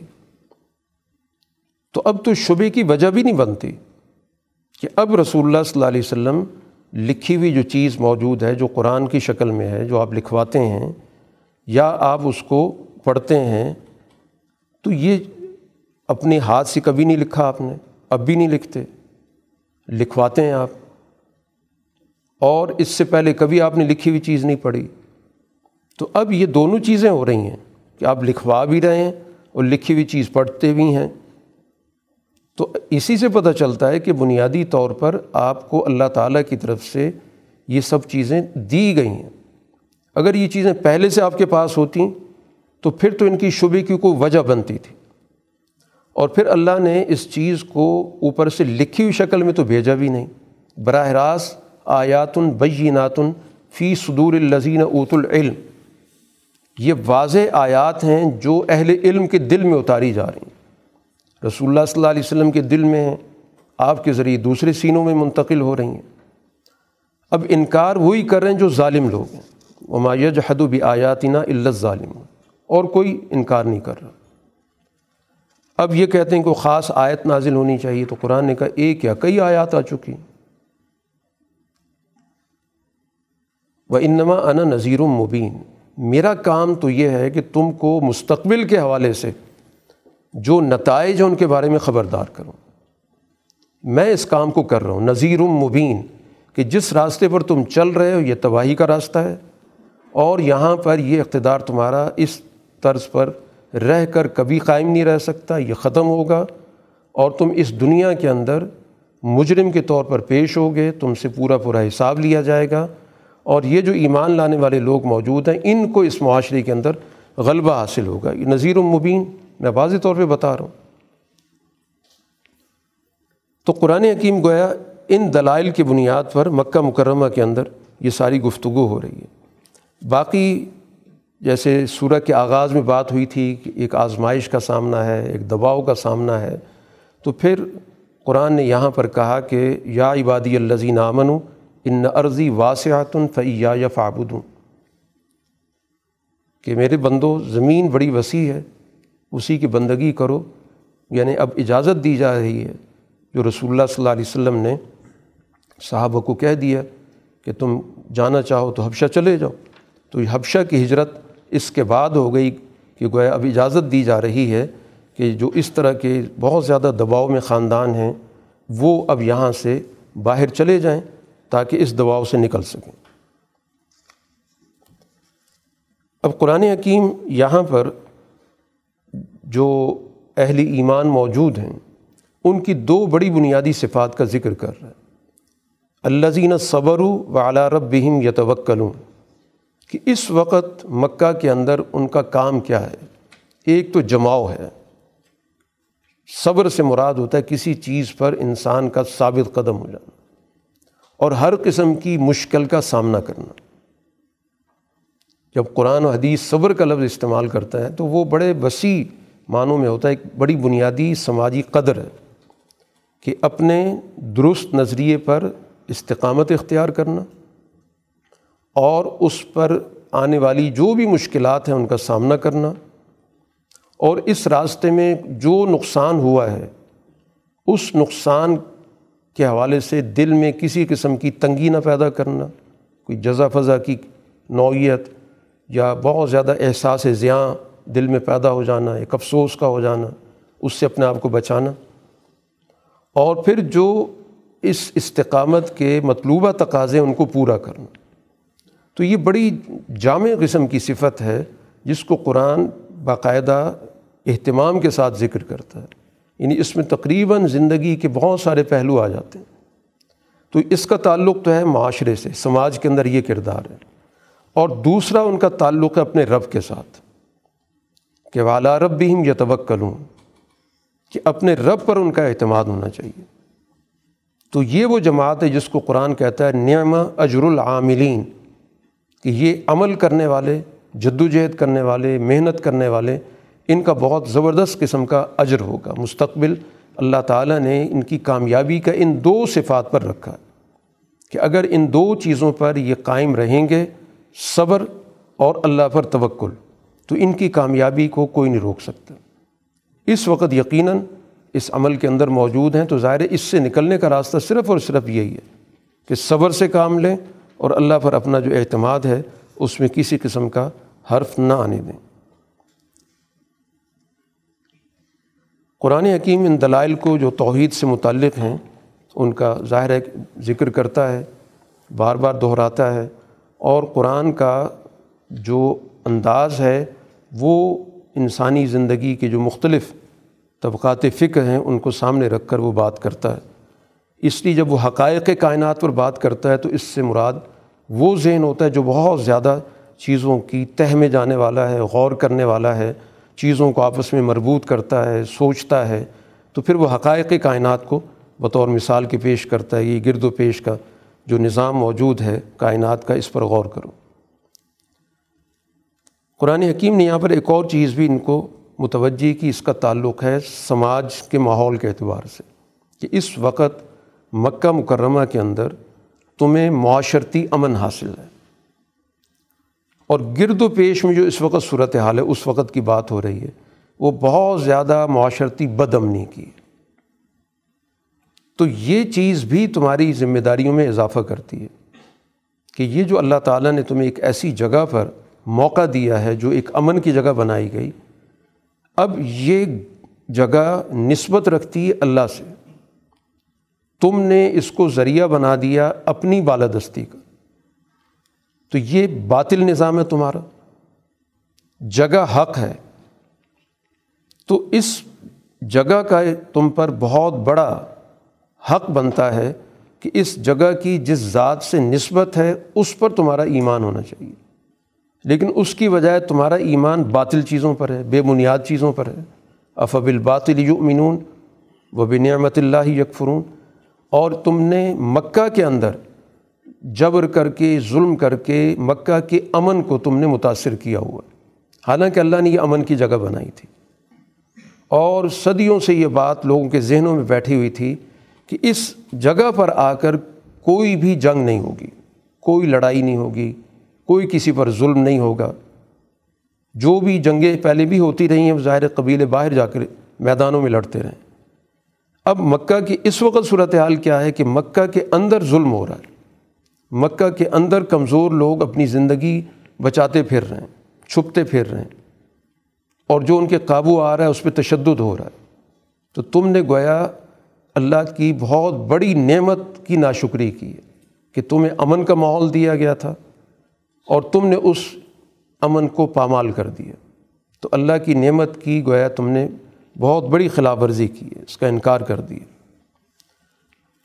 اس سورہ کا اختتام اسی بنیادی پیغام کے ساتھ جو جد و جہد کی بات قرآن حکیم نے کی، آزمائشوں کی بات کی، تو کہا ولزین جاہد و فینہ لنح دین سب لنا کہ جو بھی ہمارے راستے میں جد و جہد کرتے ہیں، محنت کرتے ہیں اپنی صلاحیتیں استعمال کرتے ہیں، تو پھر ہم ان کو بہت سارے راستوں کی رہنمائی کرتے ہیں۔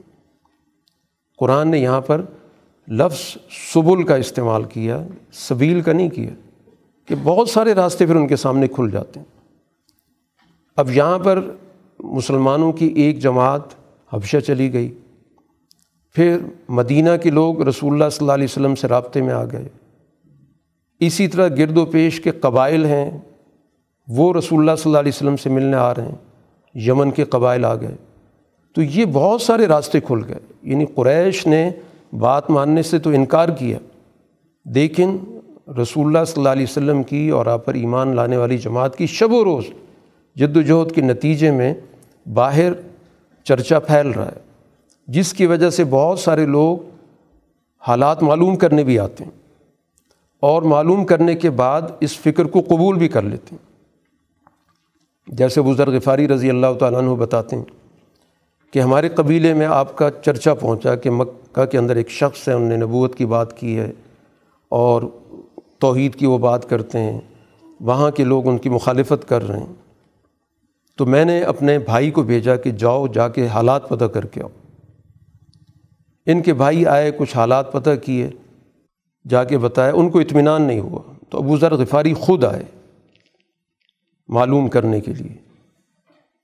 چنانچہ بتاتے ہیں کہ مسجد حرام میں جب میں گیا تو ظاہر کسی سے تعلق تو کوئی نہیں تھا کوئی مانوس شخص نہیں تھا۔ تو اتفاق سے حضرت علی وہاں پر موجود تھے۔ تو میں نے ان سے پوچھ لیا کہ میں نے سنا ہے کہ یہاں پر ایک شخصیت ہیں، انہوں نے کہا کہ میں اللہ کا رسول ہوں۔ تو حضرت علی نے ان کو کہا کہ بات آہستہ کریں، اونچی آواز سے بات مت کریں۔ میرے ساتھ آپ چلیں۔ لیکن راستے میں آپ نے یہ تأثر نہیں دینا کہ ہم دونوں ایک دوسرے کو جانتے ہیں۔ میں آگے چلوں گا، تم نے پیچھے چلنا ہے۔ اور جہاں مجھے کچھ خطرہ محسوس ہوگا تو میں وہاں بیٹھ جاؤں گا اپنے کسی ضرورت کا اظہار کر کے اور تم نے آگے نکل جانا۔ اس حکمت عملی کے ساتھ گویا یہ دار ارقم تک پہنچے۔ رسول اللہ صلی اللہ علیہ وسلم کی بات سنی، ایمان لے آئے۔ اور رسول اللہ صلی اللہ علیہ وسلم نے ان کو منع بھی کیا کہ اب سیدھے اپنے قبیلے جاؤ، وہاں کوئی بات تمہاری سنے گا، مانے گا، تو اس کو بات پہنچاؤ، یہاں کسی سے کوئی بات نہیں کرنی۔ اب یہ علیحدہ بات ہے کہ بزرگ غفاری نئے نئے مسلمان تھے، ان کے اندر بڑا جذبہ تھا۔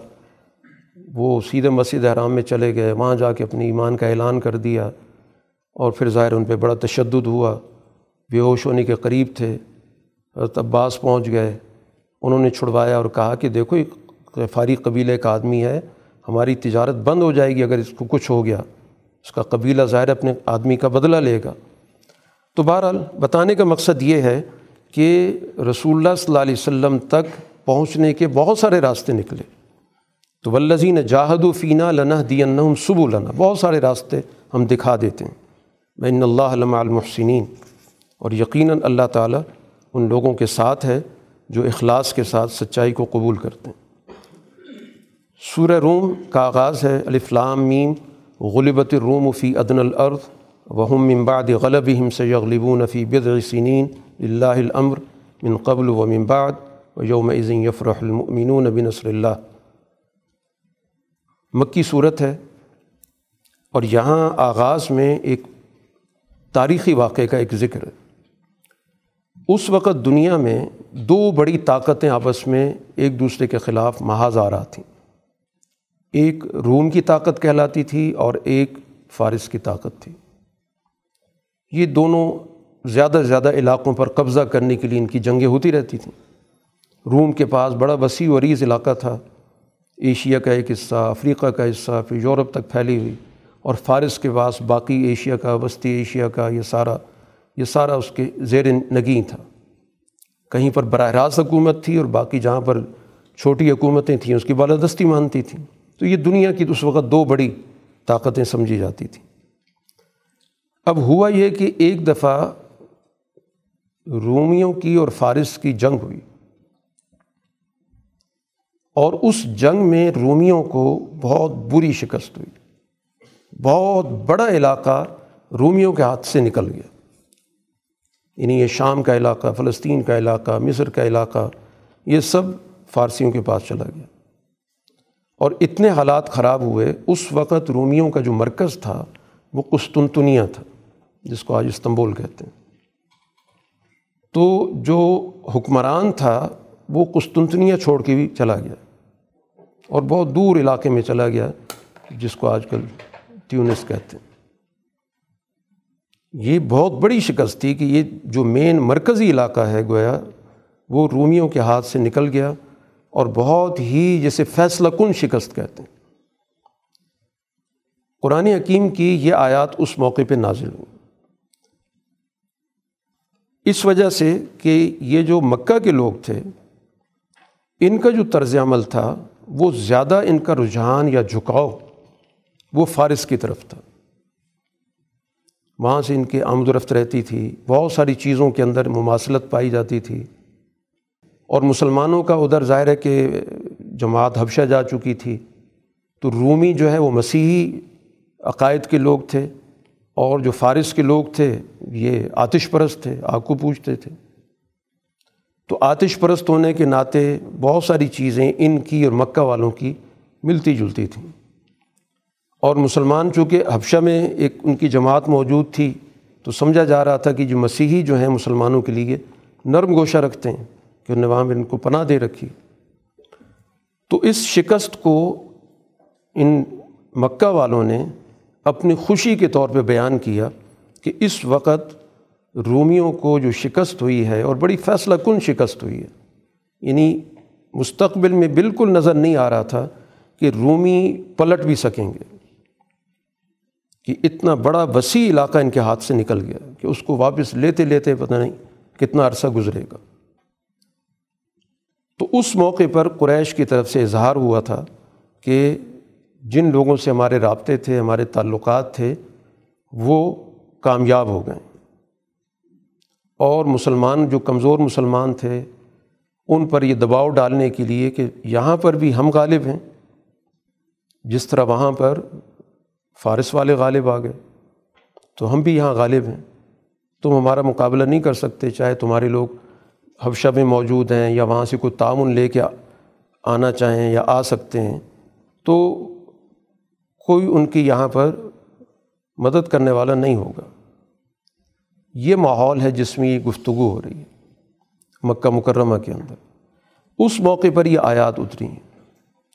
ان آیات میں تاریخ کے حوالے سے، مستقبل کے حوالے سے بڑی بنیادی باتیں کی گئیں۔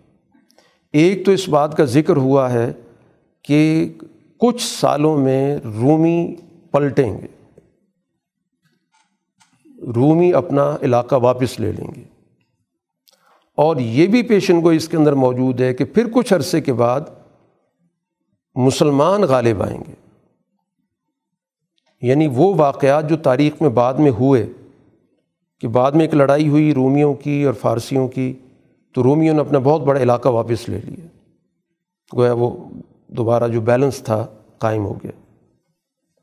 اور اس کے بعد پھر حضرت عمر کے دور میں مسلمانوں کا ان رومیوں کے ساتھ آمنا سامنا ہوا۔ تو ان رومیوں کے علاقے بھی یہ سارا شام، فلسطین، مصر، یہ سارا علاقہ مسلمانوں نے ان سے لے لیا۔ تو ان آیات کے اندر گویا وہ سارا منظر قرآن نے ذکر کیا اس موقع پر کہ جس وقت مکہ میں بظاہر بڑی کمزور حالت ہے۔ یعنی صرف مکے پر غلبے کی بات کرنا ہی ایک دیوانے کا خواب سمجھا جاتا تھا۔ اور یہاں پر قرآن مکہ ہی نہیں بلکہ ایک عالمی غلبے کی بات کر رہا ہے۔ غلبت روم فی عدن العرض کہ یہ رومی قریبی ملک کے اندر جو قریبی علاقہ ہے، اس میں مغلوب ہو چکے ہیں۔ یہ اس وقت کی جو حقیقت ہے۔ وہم ممبادی غلب ہم سیغلبون یہ اس مغلوبیت کے بعد دوبارہ غالب آئیں گے۔ فی بز سنین چند سالوں میں۔ قرآن نے متعین سال نہیں کی ہے۔ یہ تین سے نو سال کا یہ لفظ جو استعمال ہوا ہے، یہ تین سے نو سال کے لیے بولا جاتا ہے۔ اسی عرصے کے اندر ہی رومی غالب ہوئے۔ اور پھر اتنی ہی سالوں کے اندر اگلے عرصے میں اللہ تعالیٰ نے مسلمانوں کو آگے چل کر غلبہ دیا۔ اسی کو قرآن نے کہا، للہ الامر من قبل و من بعد۔ اصل حکومت تو اللہ کی ہے، پہلے بھی اور بعد میں بھی۔ اور اس روز مسلمانوں کو خوشی ملے گی۔ یفرح المؤمنون بنصر اللہ اللہ کی مدد سے۔ تو وہ عالمی غلبے کا تصور گویا مسلمانوں کو مکی زندگی میں ہی دے دیا گیا۔ کہ ان کا یہ مشن کوئی وقتی صرف مکہ کی کوئی لڑائی نہیں ہو رہی، یہاں کے اقتدار کی لڑائی نہیں ہے۔ ان کا جو مشن ہے وہ عالمی ہے۔ اور اسی بنیاد پر مستقبل کا یہ پورا نقشہ کہ اہل ایمان کو اللہ کی مدد پر خوشی کا احساس ہوگا۔ اب ایک خوشی تو مسلمانوں کو بدر میں حاصل ہوئی، جب مکہ کے لوگوں پر، قریشیوں پر ان کو فتح حاصل ہوئی۔ اور پھر اگلی کامیابی جب کیسر کو شکست دی گئی۔ اس موقع پر حاصل ہوئی۔ قرآن کہتا ہے، وعد اللہ، یہ اللہ کا وعدہ ہے اور اللہ تعالیٰ اپنے وعدے سے پیچھے نہیں ہٹتا۔ اب مسئلہ کیا ہے کہ یہ کیوں شکست کھائیں گے؟ یا علمون ظاہر من الحیات دنیا یہ صرف جو دنیا کی زندگی کا ان کا سطحی مطالعہ ہے۔ یہ حقائق کو نہیں جانتے۔ ظاہری طور پر ان کی چکا چوند ہے، ظاہری طور پر ان کا کر و فر ہے۔ ان کے دربار بنے ہوئے جو حقائق ہیں، جس کو ہم زندگی کے حقائق کہتے ہیں، معاشرے کے حقائق کہتے ہیں اس سے ان کا کوئی تعلق ہی نہیں۔ اس حوالے سے ٹھیک ہے ان نے بہت بڑے بڑے دربار بنا رکھے ہیں اور بڑی بڑی فوجیں رکھی ہوئی ہیں۔ لیکن معاشرے کے اندر جو انہوں نے جبر قائم کیا ہوا ہے، ظلم قائم کیا ہوا ہے، اور معاشرے کے جو ان کی عوام ہے، وہ تو ان کے ساتھ ہی نہیں۔ چنانچہ مستقبل کی جنگوں نے اس کو ثابت کر دی۔ کہ جب مسلمانوں کی ان کے ساتھ جنگیں ہوئی ہیں، تو تمدن کے اعتبار سے، اسلحے کے اعتبار سے، افرادی قوت کے اعتبار سے، عسکری طاقت کے اعتبار سے کوئی موازنہ بنتا ہی نہیں تھا۔ طاقت مسلمانوں کو کہاں سے ملی کہ وہاں کی جو پبلک تھی، وہاں کی عوام تھی، اس نے اپنے سسٹم کا ساتھ نہیں دی۔ ان کے ساتھ نہیں کھڑی ہوئی۔ تو جس کی وجہ سے وہاں کا نظام شکست کھا گیا۔ تو ظاہری طور پر تو ان کی بہت بڑی طاقت سمجھی جاتی تھی۔ تو اسی کو کہہ رہے قرآن کی یا لمونہ ظاہر من الحیات دنیا کہ دنیا کی زندگی کی ستی چیزوں کو تو یہ جانتے تھے کہ ایک بہت بڑا دربار ہونا چاہیے اور جس کا ایک ظاہری طور پر دیکھیں تو مروب ہو جائیں۔ لیکن جو حقائق ہیں اس سے تو ان کا کوئی تعلق ہی نہیں اور خاص طور پر عن الآخرت یا مغافلوں آخرت سے غافل ہیں۔ تو یعنی اس دنیا کے اندر جو ان کی آخرت ہے، اس سے بھی غافل ہیں۔ جو اس وقت ان کی آخرت یعنی جو نتائج آنے والے ہیں۔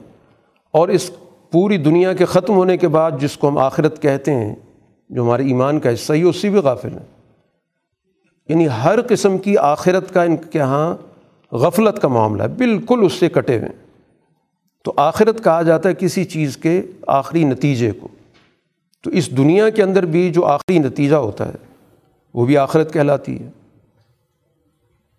اور اسی طرح دنیا کے خاتمے کے بعد، قیامت کے بعد جو پورا نظام قائم ہوگا، وہ بھی آخرت کہلاتا ہے، تو دونوں سے غافل ہیں۔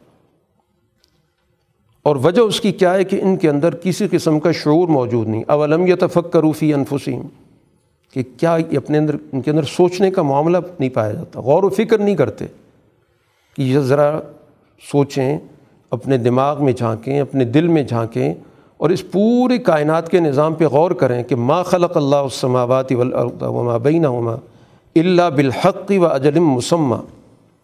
یہ پورا جو کائناتی نظام ہے، آسمانوں کا، زمین کا اور اس کے درمیان جو کچھ بھی ہے، یہ دو بنیادی اصولوں پر قائم ہے، ایک حق اور ایک اجل۔ کہ جو کچھ بھی ہے، یہ با مقصد ہے۔ بے مقصد نہیں ہے۔ صرف ظاہری جو چیزیں نظر آتی ہیں یہ نہیں ہے اس کے پیچھے ایک مقصد ہے کہ اللہ نے یہ پورا نظام کتنا مربوط بنایا، اس نظام کے اندر کتنا توازن قائم کیا، اس نظام کے اندر کتنا عدل موجود ہے کہ جس کو جو کردار دیا گیا ہے، وہ اپنے اس کردار کو نبھاتا ہے، دوسرے کے کردار میں مداخلت نہیں کرتا۔ تو یہ آسمان و زمین کا نظام ایک توازن پہ کھڑا ہوا ہے۔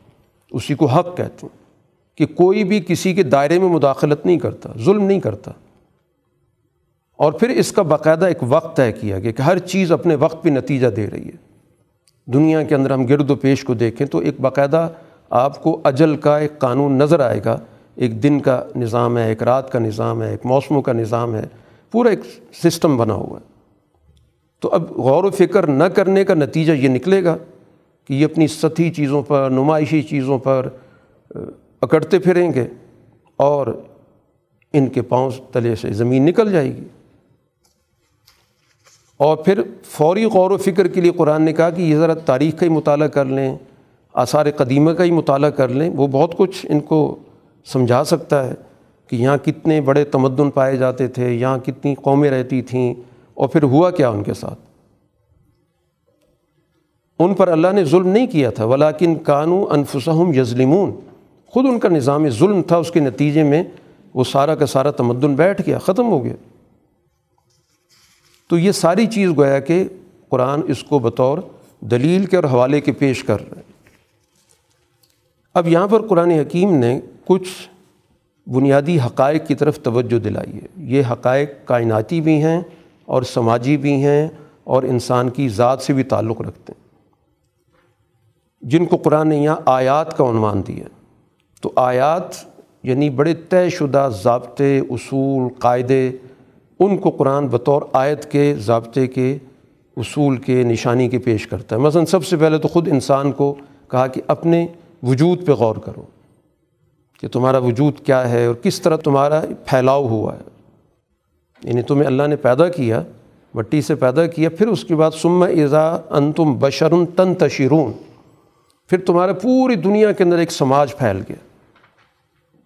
دنیا کے مختلف خطوں میں انسانی معاشرے پائے جاتے ہیں، انسانی بستیاں پائی جاتی ہیں۔ تو گویا پوری سوسائٹی کی ایک وحدت ہے۔ چاہے مختلف رنگ ہوں، مختلف لوگ ہوں، مختلف علاقے ہوں، لیکن ان سب کی وحدت ہے، وحدت انسانیت ہے۔ ایک تو اس چیز کو قاعدے کے طور پہ ذکر کیا گیا۔ تو اس سے گویا پتہ چل رہا ہے کہ جو بھی اس قاعدے قانون کو توڑ رہا ہے، گروہ بنا رہا ہے، فرقے بنا رہا ہے، طبقے بنا رہا ہے تو اس بنیادی قاعدے کی خلاف ورزی کر رہا ہے۔ اللہ کا اصول تو یہ تھا کہ ایک انسان سے اس نے پورے انسانوں کو جوڑا ہے۔ تو کل انسانیت کی وحدت تھی، جس کو ان نے پامال کیا ہوا ہے۔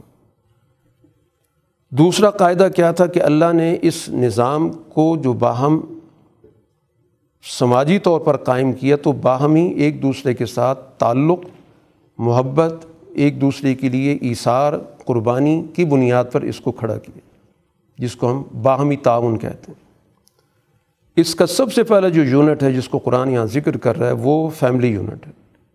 کہ ان خلق لکم من انفسکم ازواجن کہ تمہارے اندر سے تمہارے جوڑے بنائے۔ کس لیے؟ لتسکن الیہا، کہ تم ان کے ساتھ پرسکون طریقے سے رہو۔ اور پھر تمہارے درمیان مبدت رحمت، ہمدردی پیدا کر دی۔ اور یہی دائرہ پھر پھیلتا چلا جاتا ہے کہ یعنی انسانوں کا جو باہمی تعلق ہے وہ مودت کا ہے، رحمت کا ہے، باہمی ایک دوسرے کے ساتھ پرسکون طریقے سے رہنے کا ہے۔ اس لیے قرآن نے کہا کہ اس میں سوچنے والوں کے لیے بہت کچھ پیغام ہے۔ کہ اسی چیز پہ سوچیں کہ یہ اللہ نے کیا سسٹم بنایا کیا طریقہ کار بنایا کہ کس طرح یہ افراد کا آپس میں ایک ربط پیدا کر دیا اور اسی ربط کا پھیلاؤ ہے۔ یہ دنیا جتنی بھی پھیلی ہوئی ہے، وہ اسی اصول سے ہی پھیلی ہے۔ مودت، رحمت، سکون، باہمی مل جل کر رہنا، باہمی تعاون کرنا، اسی پر پوری سوسائٹی کی اس نے اساس قائم کی تھی۔ اسی طرح ایک اور چیز بتائی کہ تخلیق آسمان و زمین کی اور اس کے ساتھ اس دنیا کے اندر بہت ساری زبانیں پائی جاتی ہیں۔ یہ زبانوں کا جو وجود ہے، یہ خود اللہ تعالیٰ کا ایک بہت بڑا اس دنیا کے اندر سائن ہے، علامت ہے۔ مختلف رنگتیں پائی جاتی ہیں۔ یعنی اللہ کا منشا یہ نہیں ہے کہ سب انسان ایک رنگ کے ہو جائیں۔ یا کسی رنگ کو اس نے بہت زیادہ ترجیح دے دی ہو کہ یہ جو رنگ ہے، یہ تو سب سے بہتر فضیلت والا ہے۔ کہ یہ سفید فام نسل ہے تو یہ سپیریئر ہوگی۔ اور یہ سیاہ فام ہے اور یہ رنگدار ہیں اور یہ دوسرے ہیں۔ نہیں، تمام رنگ جو ہیں یہ اللہ تعالیٰ کی قدرت کے مظاہر ہیں اور سب برابر کا درجہ رکھتے ہیں۔ کسی کو کسی پر کوئی فوقیت نہیں۔ اور اسی طرح زبانیں بھی۔ کہ کسی زبان کو کسی زبان پہ کوئی فوقیت نہیں۔ ہے یہ تو انسانوں کے باہمی رابطے کے لیے پیدا ہوئی ہیں۔ انسان ہر جگہ کے آپس میں مل بیٹھ کے ان نے مختلف آوازوں کو مرتب کر کے اپنی زبانیں بنائی ہیں۔ تو ان زبانوں کا وجود یہ در حقیقت اللہ تعالیٰ کی نشانی ہے۔ اب ان زبانوں کو مٹا دینا یا کوشش کرنا کہ ایک زبان سب کی بنا دی جائے تو یہ فطرت سے لڑنے والی بات ہے۔ اس لیے قرآن نے کہا کہ اس میں علم رکھنے والوں کی، عقل رکھنے والوں کے لیے نشانی، ذرا اس چیز پہ تو سوچیں تو صحیح کہ کس طرح کا معاشرہ اللہ تعالیٰ نے دنیا میں بنایا کہ جس ہم کہتے ہیں کثیر الثقافتی، کثیر السانی کہ اس کے اندر بہت زیادہ ورائٹی ہے تنوع ہے۔ تو یہ تنوع ہی در حقیقت اس معاشرے کی بنیاد ہے۔ جب بھی آپ اس کو زبردستی کوشش کریں گے کہ اس کو ایک رنگ میں بدل دیں، ایک زبان میں بدل دیں، ایک ثقافت میں اس کو لے جائیں، تو ظاہر ہے کہ یہ فطرت سے لڑنا ہوگا۔ اسی طرح اللہ تعالیٰ نے اس دنیا کے اندر ایک تقسیم کر دی اوقات کی۔ جس کو ہم کہتے ہیں یہ رات کا نظام ہے، یہ دن کا نظام ہے۔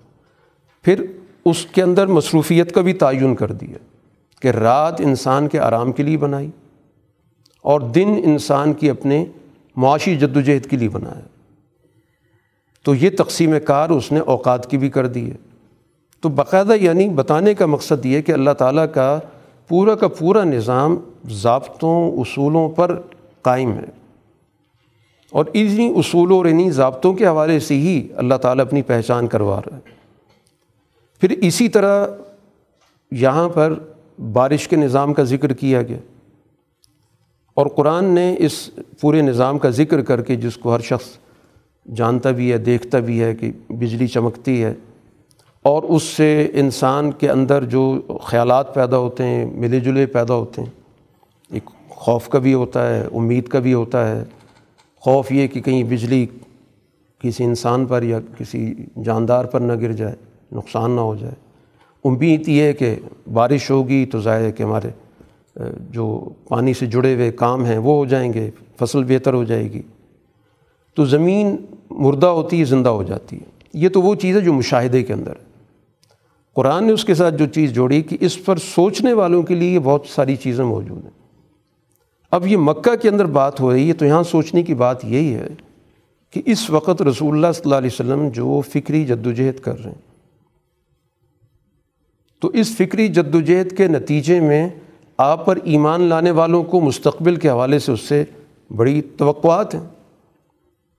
اور جو مخالفت کر رہے ہیں، ظاہر ہے کہ ان کو تو یہ وہ بجلی نظر آ رہی کہ جو ان پہ گر سکتی ہے۔ لیکن جو بارش نازل ہوگی، جو وہی اتر رہی ہے، اس سے تو معاشرہ آباد ہوگا۔ اس معاشرے کے اندر جو اس وقت مر چکا ہے، ختم ہو چکا ہے حقیقت میں اس کو معاشرہ نہیں کہنا چاہیے۔ رسول اللہ صلی اللہ علیہ وسلم کی اس جد و جہد کے نتیجے میں اس سوسائٹی کے اندر ایک نئی روح پیدا ہوگی۔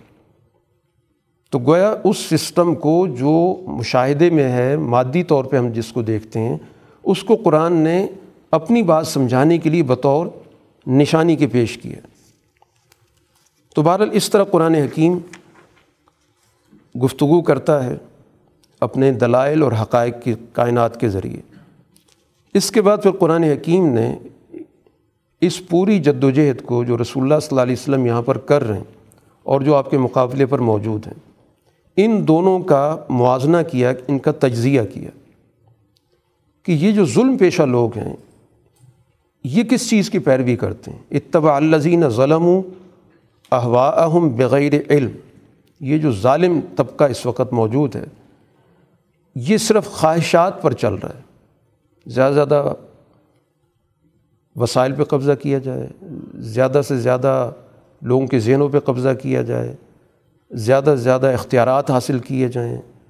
جو انسان کے اندر ایک ذاتی یا گروہی ایک سوچ ہوتی ہے، اس کو قرآن احوا، ہوا سے تعبیر کرتا ہے۔ ایک جو ہرس حوث، لالچ، زیادہ سے زیادہ چیزوں پہ قبضہ کرنا، اس طرح کی جو انسان کے اندر ایک خواہش ہوتی ہے۔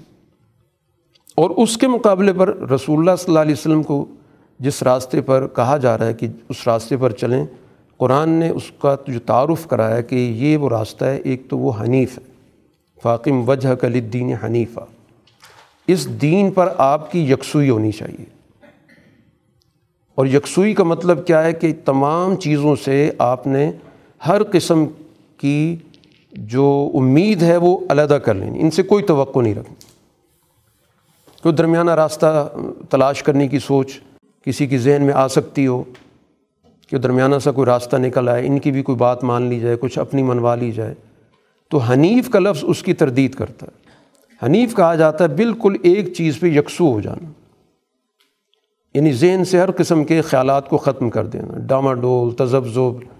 اور ملا جلا جو نوعیت ہوتی ہے، اس سے نکل کر ایک راستے پر اپنے آپ کو مکمل طور پر محدود کر لینا، جو اللہ نے ابراہیم علیہ السلام کی صفت بیان کی تھی کہ صرف اللہ کی طرف اپنی یکسوئی قائم کر لینا۔ اور اس کا پھر تعارف کرایا گیا کہ یہ کیا چیز بنے گی، دین حنیف کیا ہے؟ فطرت اللہ اللّی فطر الناس علیہ۔ یہ وہ اللہ کی بناوٹ ہے جس پر اللہ نے انسانوں کو بنایا ہے یعنی جس چیز پر اس انسانیت کی تخلیق کی گئی ہے، وہ جو اس کا، اس کی تراش خراش ہے فطرت ہے، یہ ہے جس پر اللہ نے انسان کو بنایا ہے، جو اس کے اندر رکھی گئی ہے۔ اور یہ تبدیل نہیں ہو سکتی، لا تبدیل علی خلق اللہ۔ اللہ نے اس کو تبدیل نہیں کرنا، کہ یہ کہا جائے کہ بنا ہوگا تو اس وقت کچھ اور ہوگا، اب حالات بدل چکے ہیں، ماحول بدل چکا ہے۔ تو فطرت کو اللہ تعالیٰ نہیں بدلتا۔ یہ علیحدہ بات ہے کہ دنیا میں لوگ فطرت کو مسخ کر دیں، اس کے تقاضے پہ دھیان نہ دیں۔ لیکن جو بنیادی فطرت ہے، وہ تو معاشرے کے اندر اللہ سے تعلق کے نتیجے میں معاشرے کے حقوق کی ادائیگی کی ہے۔ کہ اللہ سے خالص تعلق، جس میں کسی قسم کی کسی آمیزش نہیں ہوگی، اور پھر اس کے نتیجے میں کل انسانیت کے لیے حقوق کا نظام قائم کرنا۔ ذالک الدین القیم۔ یہ ہے بالکل سیدھا راستہ، بالکل واضح راستہ، جس میں کسی قسم کی کوئی ٹیڑھ نہیں ہے، کوئی کجی نہیں ہے۔ تو اسی پر دعوت دی گئی کہ اسی کی طرف پوری طرح رجوع کرو، منیبین علیہ و تقو اب اسی ذات سے ہی اپنا سارا رابطہ رکھو۔ کسی اور کا لحاظ رکھنا، کسی اور کو ساتھ شریک کر لینا، کچھ حصہ اس کو دے دو، بڑا حصہ اللہ کو دے دو، ان سوچوں سے نکلو۔ اور نماز قائم کرو۔ اور اس کے بعد قرآن نے کہا، ولا تکون من المشرقین مشرقوں میں سے مت بنو۔ بھائی جب تقوی آ گیا، نماز بھی قائم ہو گئی، پھر کس شرک سے روکا گیا؟ قرآن نے کہا، من الزین فرق و دینہ ہوں اپنے دین کو مختلف فرقوں میں بانٹ دینا۔ قرآن نے یہاں فرقہ واریت کو، کے رویے کو، رجحان کو شرک سے تعبیر کیا۔ اور شرک کا سب سے بڑا نقصان یہی ہے۔ کیونکہ شرک کے اندر مرکزیت نہیں ہوتی۔ بہت سارے اس میں خدا بن جاتے ہیں، بہت سارے بت بن جاتے ہیں، بہت سارے دیوی دیوتا ہوتے ہیں، کوئی اقتدار کی دیوی ہوتی ہے۔ یہ جو بھی شکل بنتی ہے سوسائٹی کے اندر، گروہیت کی، فرقہ واریت کی، طبقہ واریت کی، یہ مظاہر ہیں شرک کی فکر۔ اس کو قرآن نے دونوں سے جوڑا ہے کہ ولا تکون من المشرقین من الزین فرق الدین ہوں وکان و شیعہ، کہ مشرقین میں سے مت بنو۔ کون ہے مشرقین کہ جن نے اپنے دین کو ٹکڑوں میں بانٹ دیا۔ کسی نے روحانیت لے لی، کسی نے کوئی اور پہلو لے لیا، مختلف۔ ہر ایک نے پھر اس کے مطابق اپنے اپنے خدا بنا لیے۔ اور کل حزب بما لدہم فرحون، اور ہر گروہ جو ہے وہ اپنی باتوں پہ اتراتا پھرتا ہے۔ کہ میں فلاں کے پیچھے چل رہا ہوں، دوسرا کہتا ہے میں فلاں کے پیچھے چل رہا ہوں۔ تو یوں سوسائٹی میں ہر فرقہ اپنے فرقے کو سب سے اچھا سمجھتا ہے کہ میں سب سے اچھے فرقے کے اندر ہوں، دوسرا غلط ہے۔ تو پیچھے جو سوچ ہے، قرآن نے اس کو شرک سے تعبیر کی اسی کے ساتھ ساتھ قرآن حکیم نے اس چیز کی طرف بھی توجہ دلائی۔ اس کا تعلق بھی سماج کے ایک بڑے اہم پہلو سے ہے کہ دنیا کے اندر ہم دیکھتے ہیں کہ کچھ لوگوں کے پاس وسائل زیادہ ہیں، کچھ کے پاس کم ہیں۔ اس میں قرآن کہتا ہے، اس میں بھی ایمان رکھنے والوں کے لیے کچھ علامات، نشانیاں ہیں۔ اور وہ کیا ہیں کہ جن کے پاس وسائل زیادہ ہیں، یہ منتقل کریں ان لوگوں کو جن کے پاس نہیں ہیں۔ فعت ذلقربہ حق ہو والمسکین وبن الصبیل کہ جن کو اللہ نے زیادہ دیا ہے پھر وہ ان کو منتقل کریں۔ قرابت داروں کو ضرورت مندوں کو، مسافروں کو۔ یہی ان لوگوں کے لیے بہتر ہے جو اللہ کی رضا چاہتے ہیں۔ اللہ زین جریدون وجہ اللہ۔ تو گویا سوسائٹی کے اندر وسائل کا کمزور طبقات کی طرف منتقل کرنے سے ہی رضائے الہی ملے گی۔ اور کوئی راستہ نہیں۔ کہ اس سوچ کے بغیر، اس سسٹم کے بغیر معاشرے کے اندر معیشت کا متوازن نظام قائم کیے بغیر رضائے الہی نہیں مل سکتی۔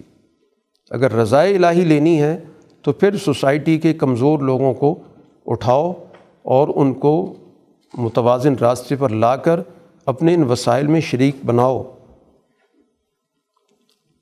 قرآن حکیم نے اس کے بعد ایک اور بنیادی بات سمجھائی کہ سوسائٹی کے اندر دو طرح کے معاشی رویے ہیں۔ ایک کو قرآن نے عنوان دیا ہے ربا کا۔ کہ آپ خرچ اس لیے کرتے ہیں کہ زیادہ لیں۔ کسی بھی شکل میں، مادی شکل میں آپ لینا چاہتے ہیں، لوگوں کی شکریہ کی شکل میں لینا چاہتے ہیں، اپنے اقتدار کی شکل میں لینا چاہتے ہیں، یہ سب چیزیں ربا کے اندر آتی ہیں۔ تو قرآن نے کہا کہ یہ جو چیز ہے، یہ تو کبھی بھی سوسائٹی کو ترقی نہیں دے سکتی۔ جس سوسائٹی کے اندر سوچ یہ ہو کہ ہم وسائل دے کر زیادہ لیں۔ کسی بھی شکل میں زیادہ لیں۔ کہ ہم وسائل دیں، لوگوں کی رائے خرید لیں۔ ہم وسائل لیں لوگوں کو اپنا باج گزار بنا لیں۔ وسائل دیں تاکہ ان سے زیادہ لیں واپس۔ اور دوسری سوچ کیا ہوتی ہے کہ سوسائٹی میں دیا جائے تاکہ وہ اپنے پاؤں پر کھڑے۔ ہوں تو اس سے سوسائٹی کے اندر معاشی سرگرمی بڑھتی ہے۔ کیونکہ جب آپ معاشرے کے اندر بہت سارے لوگوں کو خرچ کرنے والا بنا دیں گے، آپ ان کو دیں گے تو اپنی ضروریات کے لیے خرچ کریں گے۔ کوئی اپنی خوراک کے لیے خرچ کرے گا، کوئی اپنی لباس کے لیے خرچ کرے گا، کوئی اپنی دیگر ضروریاتی زندگی کے لیے خرچ کرے گا۔ تو جب خرچ ہوگا تو پھر سوسائٹی کے اندر معاشی سرگرمی بڑھتی ہے۔ جب معاشی سرگرمی بڑھتی ہے تو اس کا نتیجے میں سوسائٹی ترقی کرتی ہے۔ جب آپ وسائل محدود کر لیتے ہیں ایک طبقے تک، تو صرف وہی طبقہ ہی ظاہر ہے اپنے وسائل کو خرچ کرتا ہے، واپس لیتا ہے۔ اور وہ اکثریت تو ظاہر ہے کہ اس سارے معاشی عمل سے کٹ گئی۔ وہ تو ساری کی ساری اس چیز پر ہے کہ زندگی کیسے گزاری جائے، زندگی کیسے بچائی جائے، اس کے ذہن میں تو معاشی سرگرمی کا تصور ہی کوئی نہیں ہے۔ تو اس لیے قرآن یہ کہہ رہا ہے کہ جب آپ سوسائٹی کے اندر وسائل دیں گے تو اس کے نتیجے میں فولائی کا حم المضیفون تو پھر سوسائٹی کے اندر سرگرمی بڑھے گی اور مزید اس کے اندر وسائل میں اضافہ ہوگا، کیونکہ بہت سارے لوگ سوسائٹی کے اندر کام کرنے والے پیدا ہو جائیں گے۔ سوسائٹی کے اندر بہت سارے شعبے کام کرنے والے ہوں گے۔ ان شعبوں کے ساتھ بہت سارے لوگ وابستہ ہو جائیں گے۔ پھر ان چیزوں کو گویا دوسری جگہوں پہ خرچ بھی کیا جائے گا۔ تو جس سوسائٹی میں آمدن ہو رہی ہو، خرچ ہو رہا ہو، تو سارے وسائل بڑھتے چلے جاتے ہیں۔ اور جہاں آپ ایک طبقے تک محدود کر کے رکھ دیں گے، اور وہ طبقہ صرف وہاں خرچ کرتا ہے جس کے نتیجے میں وہ اپنا فائدہ لے، جہاں اس کو فائدہ نظر نہیں آتا، خرچ نہیں کرتا، تو اس سوسائٹی کے اندر کوئی معاشی سرگرمی نہیں ہوتی۔ معاشرتی بنیادوں پر اس اس طبقے کے اندر تو ہوتی رہے گی۔ وہ مزید امیر سمیر تر ہوتا چلا جائے گا۔ لیکن جو غریب سے غریب تر ہو رہا ہے، وہ گویا کہ پوری سوسائٹی کے اندر معیشت سے خارج ہو گیا۔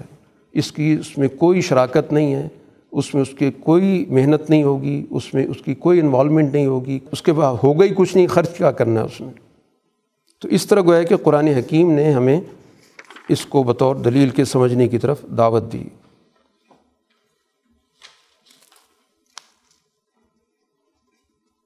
قرآن حکیم اس چیز کا یہاں پر ذکر کرتا ہے کہ من کفر فعلیہ کفر و من عامل صالحن فلی انفسیم جمہدون کہ سوسائٹی کے اندر رویوں کے نقصانات کیا ہوتے ہیں؟ کہ جو بھی حقائق کا انکار کر رہے ہیں، تو اس کا جو نقصان ہے وہ خود اس پر ہی آتا ہے۔ اگر وہ یہ سوچے، بظاہر تو یہ سمجھ رہا ہوتا ہے، میں کسی اور کو نقصان پہنچا رہا ہوں۔ میں اگر سچائی کو نہیں مان رہا، حقائق کو نہیں مان رہا، تو جس کو نہیں مان رہا، میں اس کو نقصان دے رہا ہوں۔ جیسے اس وقت رسول اللہ صلی اللہ علیہ وسلم کا یہ انکار کر رہے ہیں، تو سمجھتے ہیں کہ ہم آپ کو نقصان دے رہے ہیں۔ قرآن کہتا ہے، ایسا نہیں ہوتا، نقصان ان کا اپنا ہوتا ہے۔ اور جو سچائی کو قبول کر لیتے ہیں فلی انفسم یم ہدون وہ اپنے لیے بہت سارے راستے بنا لیتے ہیں۔ ان کے لیے آگے بڑھنے کے ترقی کے بہت سارے راستے کھل جاتے ہیں۔ چنانچہ رسول اللہ صلی اللہ علیہ وسلم پر جو لوگ ایمان لائے، انہوں نے ہی پوری سوسائٹی کو آگے بڑھانے میں کردار ادا کیا۔ انہی میں سے تاجر نکلے، انہی میں سے حکومت چلانے والے نکلے، انہی میں سے عدالتوں کے فیصلہ کرنے والے نکلے، انہی میں سے سوسائٹی کے اندر نئی نئی چیزیں دریافت کرنے والے بنے۔ تو گویا وہ تو سوسائٹی کے اندر نئے راستوں کو تلاش کرتے ہیں۔ پھر اس کے نتیجے میں پوری معاشرے کے اندر ایک صحت مند سرگرمی پیدا ہوتی ہے۔ قرآن حکیم اس صورت کا جس چیز پہ اختتام کر رہا ہے، چونکہ یہ ساری گفتگو قرآن جہاں پہ کر رہا ہے، جہاں پہ یہ سورہ نازل ہوئی ہے، وہ مکے کا ماحول ہے اور مکے کے اندر کشمکش موجود ہے۔ تو یہاں پر بڑی بنیادی رہنمائی دی جا رہی ہے کہ فصبر ان وعد اللہ حق۔ ایک تو اس چیز پر جمے رہیں کہ اللہ کا وعدہ ہر صورت میں ہو کے رہے گا۔ اس میں کسی قسم کا شبہ نہیں ہونا چاہیے۔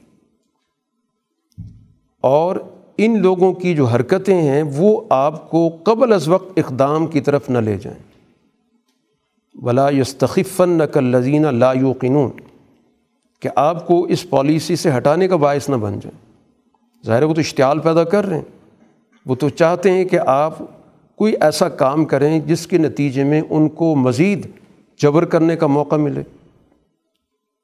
اس کی بنیاد پر وہ جو غیر جانبدار لوگ ہیں، ان کی نظروں میں آپ کی ساری جد و جہد کو سبوتاج کر دیں۔ تو اس لیے یہ کسی بھی شکل میں آپ کو اپنے اس راستے سے ہٹانے میں کامیاب نہ ہو۔ یعنی جو آپ کی صبر کی پالیسی ہے، ثابت قدمی کی پالیسی ہے، حالات کو دیکھ کر آگے چلنے کی پالیسی ہے، تو قرآن کہتا ہے کہ یہ جن کا سچائی پر ایمان نہیں ہے، یہ کسی بھی شکل میں آپ کو اس راستے سے اکھاڑ نہ دیں تو اس لیے صبر پوری طرح قائم رہنا، اس کو ٹائم مارک کرنا بہت ضروری ہے۔ اگر قبل از وقت کوئی چیز ہو جائے گی تو پھر اس کے نتائج نقصان دہ ہوں گے۔ سورہ لقمان کا آغاز ہے الفلام میم دل کا آیات الکتاب الحکیم ہدم و رحمت للمحسنین۔ مکی صورت ہے۔ قرآن اپنا تعارف کرا رہا ہے کہ یہ حکمت والی کتاب کی آیات ہیں۔ اور حکمت یعنی وہ چیزیں جس میں معاشرے کی عقل اور دانش کو بنیاد بنا کر چیزوں کو آپس میں ایک دوسرے سے مربوط کیا جاتا ہے۔ جس کو ہم کہتے ہیں قانون نتائج یا قانون علت، کہ ایک چیز دوسری چیز سے جڑی ہوئی ہوتی ہے۔ یعنی چیزیں اچانک نہیں ہو جاتیں ہر چیز کسی دوسری چیز کے ساتھ مربوط ہوتی ہے۔ ہم کسی چیز کو نتیجے کے طور پر دیکھتے ہیں، کسی چیز کو دلیل کے طور پر دیکھتے ہیں۔ بظاہر بکھری ہوئی چیزیں ہوتی ہیں، لیکن حکمت ہمیں سمجھاتی ہے کہ آپ ان چیزوں کا رب تلاش کریں۔ ان کا آپس میں کوئی تعلق ہے، اس کو تلاش کریں۔ یہ جو منتشر چیزیں ہیں، ان کو آپ مربوط کر دیں۔ تو یہ حکمت کا کام ہوتا ہے۔ تو قرآن کی جو آیات ہیں، یہ بڑی مربوط ہیں ایک دوسرے کے ساتھ۔ ان کا ایک ربط ہے، ایک تعلق ہے۔ یہ ایک دوسرے کے ساتھ جڑ کے نتائج پیدا کرتی ہیں۔ اب یہ حقائق کائنات کی گفتگو ہو، چاہے واقعات کی گفتگو ہو، چاہے انسانی رویوں کی گفتگو ہو، انسانی نفسیات پر بات ہو، سماجیات پر بات ہو، اخلاقیات پر بات ہو، تو اب ان سب چیزوں کا آپس میں ایک دوسرے کے ساتھ ربط ہوتا ہے، ایک تعلق ہوتا ہے۔ اور قرآن حکیم یہاں پر جو اس سورہ کا عنوان ہے، لقمان تو لقمان کی حکمت کو بنیاد بنا کر یہاں پر بات کی اور یہ ان اقوام کی ذہنیت کو سامنے رکھ کر بات کی جا رہی جن کے اندر باقاعدہ نبوت کا چرچا نہیں رہا۔ دنیا کے اندر بہت ساری اقوام ہیں جن کے اندر باقاعدہ نبوت کا چرچا موجود نہیں ہے۔ لیکن یہ ضروری نہیں کہ ان کے یہاں نبوت نہ آئی ہو۔ کسی زمانے میں آئی ہوگی، ایک خاصا وقت گزر گیا۔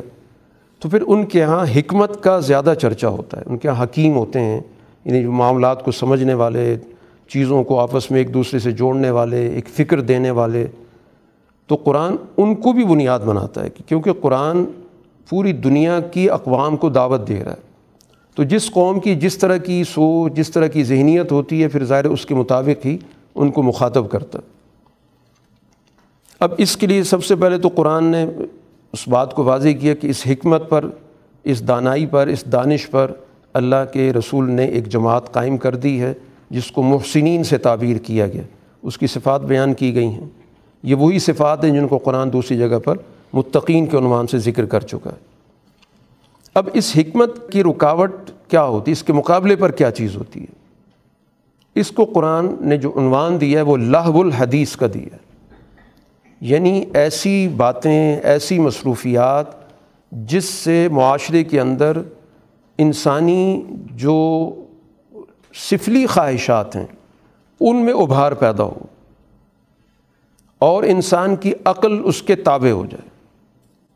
کیونکہ انسان کے اندر ظاہر ہے کہ حیوانیت یا بہیمیت موجود ہے، لیکن انسان بنتا اس وقت ہے کہ جب اس کی عقل اس پر غالب ہوتی ہے۔ تو جو شیطانی جماعتیں ہوتی ہیں، ان کی کوشش ہوتی ہے کہ ایسی سرگرمیوں کو فروغ دیا جائے کہ جس کے نتیجے میں انسانی عقل چھپ جائے اور اس کی جو سفلی حیوانی خواہشات ہیں وہ ابھر کے سامنے آ جائیں۔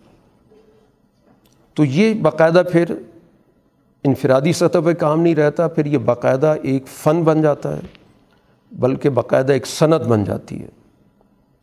اس صنعت کا کام ہی یہی ہوتا ہے کہ لوگوں کی ان خواہشات کو ابھارا جائے اور ان خواہشات کو پورا کرنے کے نئے نئے طریقے پہ بنائے جائیں۔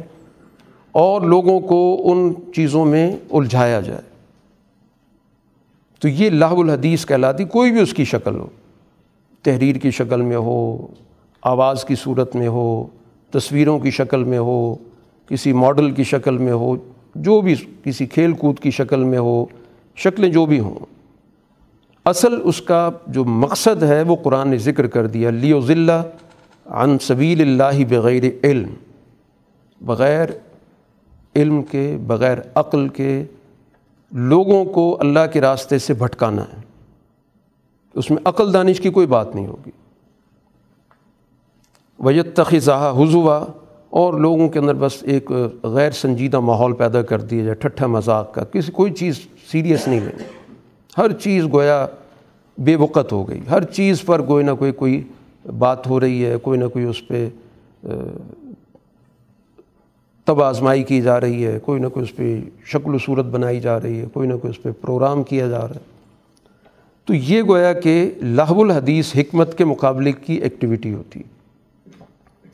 اب ظاہر اس کا ایک آیت کے حوالے سے ایک خاص پس منظر، جس کو شان نزول کہا جاتا ہے، ذکر ہوتا ہے، وہ صرف بات کو سمجھنے کے لیے کہ رسول اللہ صلی اللہ علیہ وسلم کے اس دور میں ایک شخص نے اس کا نام بھی نظر بن حارث آتا ہے۔ تو بڑا رئیس تھا مکہ کا، تو اس نے حضور صلی اللہ علیہ وسلم کے مقابلے پر ایک آج کی زبان میں کہہ لیں گے ایک تھیٹر بنایا اور ایک خاتون کو لے آیا جو گانے والی تھی۔ اور اس کے ذریعے گویا کہ اس نے ایک ایکٹیویٹی ایک سرگرمی پیدا کی۔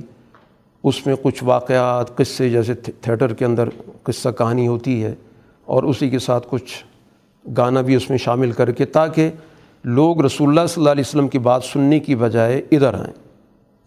اور لوگوں کو یہی کہتا تھا کہ دیکھیں وہ بھی تو تاریخ بیان کرتے ہیں۔ تو میں تم کو اس سے اچھی تاریخ سنوا دیتا ہوں۔ اور وہ تاریخ جو ایران کی یا فارس کی تاریخ، کہ رستم کے واقعات، اسفندیار کے واقعات، سہراب کے واقعات، اس طرح کی کہانیوں کو اس نے پروموٹ کرنے کی کوشش کی۔ یہ اس کا ایک پس منظر ہے۔ لیکن قرآن کی جو گفتگو ہے یا الفاظ ہیں وہ تو جنرل ہیں۔ لہب الحدیث ہر وہ چیز کہلائے گی کہ جس کا مقصد یہ ہے کہ اس حکمت کی، دانائی کی، سوچنے، سمجھنے کی، چیزوں کی تہ میں جانے کی، حالات کی تجزیے کی صلاحیت کو ختم کرنے کے لیے جو سرگرمی بھی اختیار کی جائے گی۔ جو مرضی اس کا آپ عنوان مقرر کر دیں اس کو آپ چاہے خوبصورت عنوان دے دیں۔ یا اس کو کوئی بھدا عنوان دے دیں۔ مقصد ہے کہ اس کی بنیادی نوعیت یہی جس کو قرآن نے یہاں پر ذکر کیا۔ اور یہ وہ لوگ ہیں کہ جب ان کے سامنے حقائق پیش کیے جاتے ہیں، تو ان کی طرف کوئی توجہ نہیں ہوگی۔ واللہ مستقبرن غرور سے، تکبر سے منہ موڑ کے چل پڑیں گے کہ یہ تو ہم نے سنا ہی نہیں۔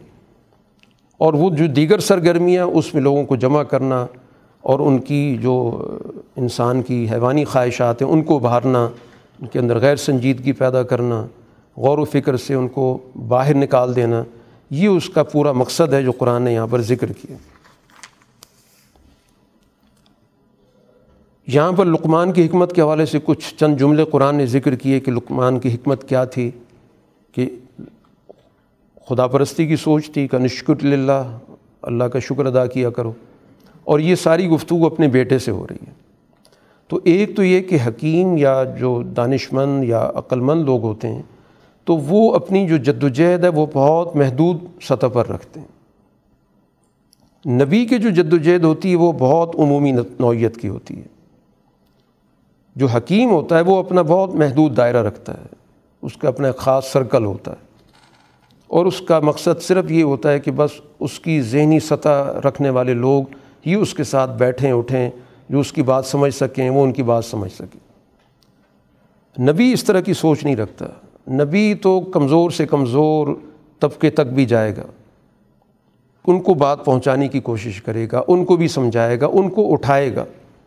یعنی وہ طبقہ جس کو ناسمجھ بنا دیا گیا، اس کے اندر بھی وہ سمجھ پیدا کرنے کی کوشش کرے گا۔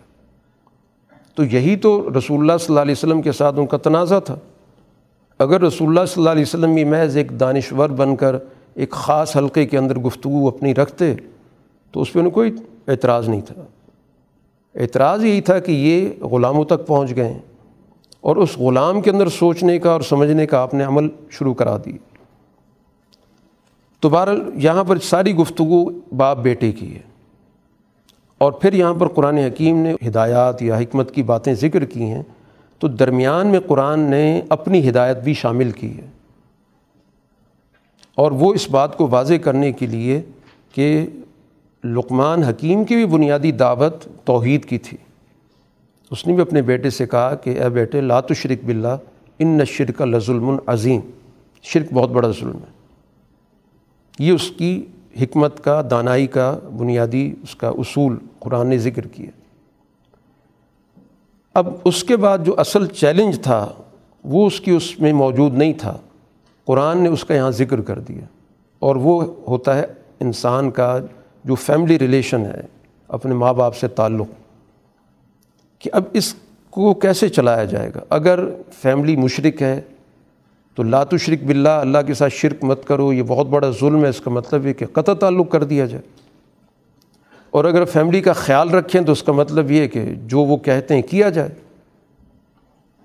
تو قرآن نے اسی متوازن طریقے کا جس کا پہلے بھی ذکر ہوا، اس کو بڑی تفصیل کے ساتھ یہاں پر سمجھایا ہے کہ ہم نے انسان کو یہ بات سمجھائی، اس کو بتایا کہ اپنے والدین کے ساتھ تم نے اچھا معاملہ کرنا ہے اور پھر اس کی باقاعدہ دلیل بھی دی ہے کہ دیکھو، اس کی والدہ کمزور حالت میں بھی تھک تھک کر اس کو اپنے رحم میں رکھتی ہے، پیٹ میں رکھتی ہے۔ پھر ظاہر ہے کہ اس کی پیدائش ہوتی ہے۔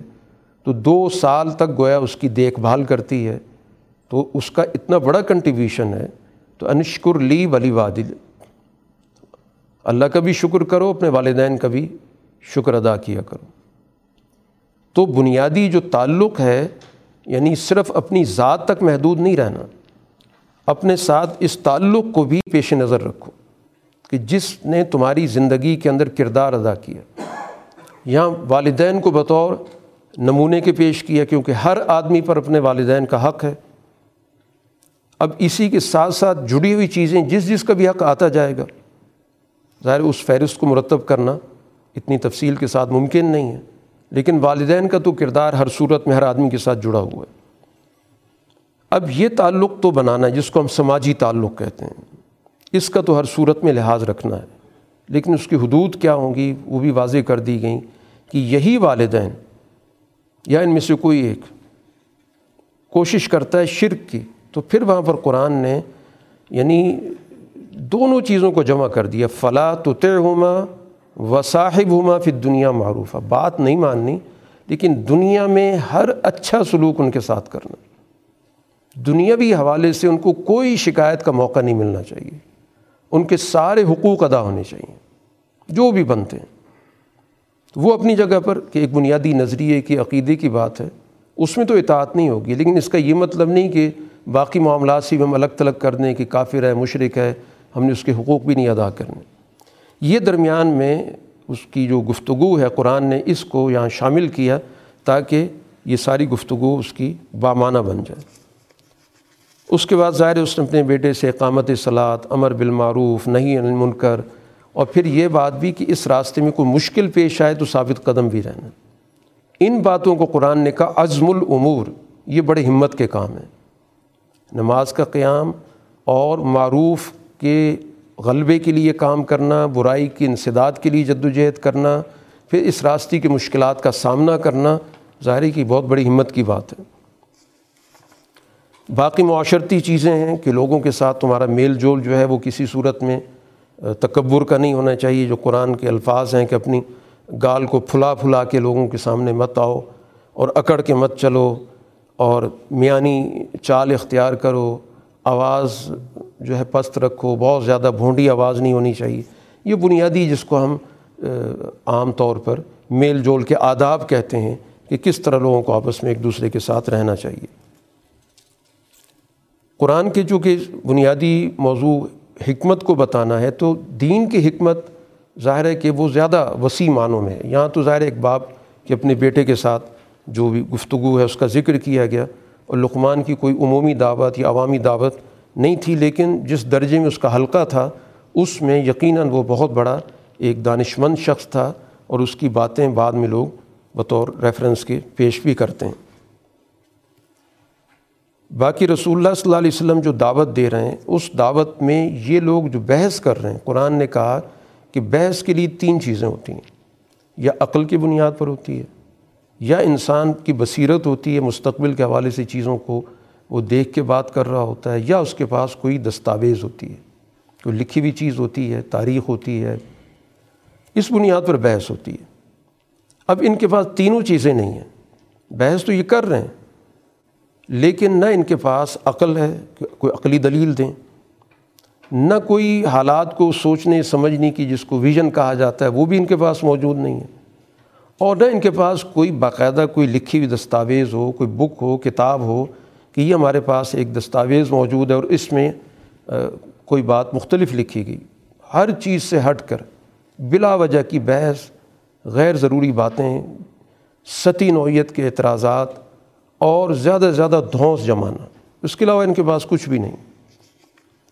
اور جب ان سے بڑی دلیل کیا ہے کہ ایسا ہوتا ہے، یہ ہمارا رواج ہے ہماری رسم ہے، یہ ہماری روایت ہے، اب چاہے وہ کتنی بدترین روایت ہو، کتنی فاسد ہو، کتنی ظالمانہ ہو، یہ ان کی دلیل ہوتی ہے۔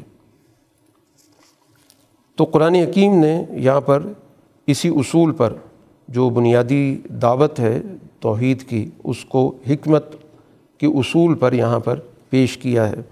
اور پھر یہ بات بھی بتائی گئی کہ حکمت کا دائرہ اتنا وسیع ہے کہ اللہ تعالیٰ کے کلمات حکمت کے لیے ایک مثال سمجھانے کی کوشش کی گئی کہ اگر پوری زمین پر موجود درخت قلم بن جائیں اور اس سمندر جیسے مزید سات سمندر سیاہی بن جائیں، تو وہ اتنی وسیع اللہ تعالیٰ کی کائنات ہے کہ وہ تحریر میں نہیں آ سکتی۔ تو اس ذات پر جب ایمان کی بات کی جاتی ہے تو انسانی ذہن کے اندر کتنی وسعت آنی چاہیے۔ کیونکہ ایمان جس چیز پر ہوگا، اسی طرح کے رویے انسان کے اندر پیدا ہوں گے۔ تو اتنی وسیع اور عریض علم رکھنے والی ذات پر ایمان، جس کو ایک مثال سے سمجھانے کی کوشش کی گئی، تو پھر اس شخص کے ذہن کے اندر، دل کے اندر، رویوں کے اندر کسی بھی شکل میں تنگی نہیں پیدا ہو سکتی۔ اور شرک کا راستہ اس کے مقابلے پر انسان کو تنگ کر دیتا ہے، سوچ محدود کر دیتا ہے۔ تو یہ دو گویا کہ قرآن حکیم نے چیزوں کا سمجھانے کے لیے اس نے یہ کلمات حکمت ہیں جو قرآن یہاں پر پیش کر رہا ہے۔ پھر ایک اور چیز اس چیز کو سمجھانے کے لیے کہ یہ سارے انسان پیدا ہوئے، سارے انسان دوبارہ اٹھیں گے، اس کو سمجھانے کے لیے کیا دیکھو، یہ ایک انسان اور یہ سارے انسان، یہ مل کر ایک بہت بڑا شخص بنتا ہے۔ تو جب ایک چھوٹا شخص پیدا ہوتا ہے، یہ چھوٹا شخص اٹھ سکتا ہے، تو پھر یہ پوری کائنات جو شخص اکبر ہے، یہ بھی اسی طرح پیدا ہوئی ہے۔ جیسے یہ شخص صغیر پیدا ہوئی، ایک چھوٹے شخص کے پیدا ہونے پہ تو ہمیں کوئی تعجب نہیں ہوتا، اس کے مرنے پر بھی نہیں ہوتا۔ اس کے دوبارہ زندہ کرنے پر بھی گفتگو ہو جاتی ہے۔ تو یہ پوری کائنات کی جب بات کی جاتی ہے، تو اس وہ اسی طرح سمجھو کہ شخص اکبر کا اور شخص اصغر کا نظام ایک ہی جیسا ہے۔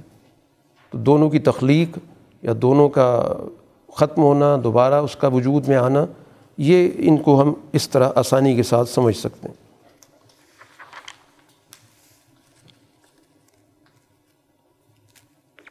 سورج سجدہ مکی صورت ہے، اس کا آغاز ہے الفلام میم، تنزیل الکتابی لاری وفی مر رب العالمین۔ کہ یہ اللہ تعالیٰ کی کتاب نازل کی جا رہی، جس میں کوئی شک نہیں، رب العالمین کی طرف سے۔ اب یہاں پر قرآن حکیم نے تین باتیں کی ہیں اس ایک آیت کے اندر۔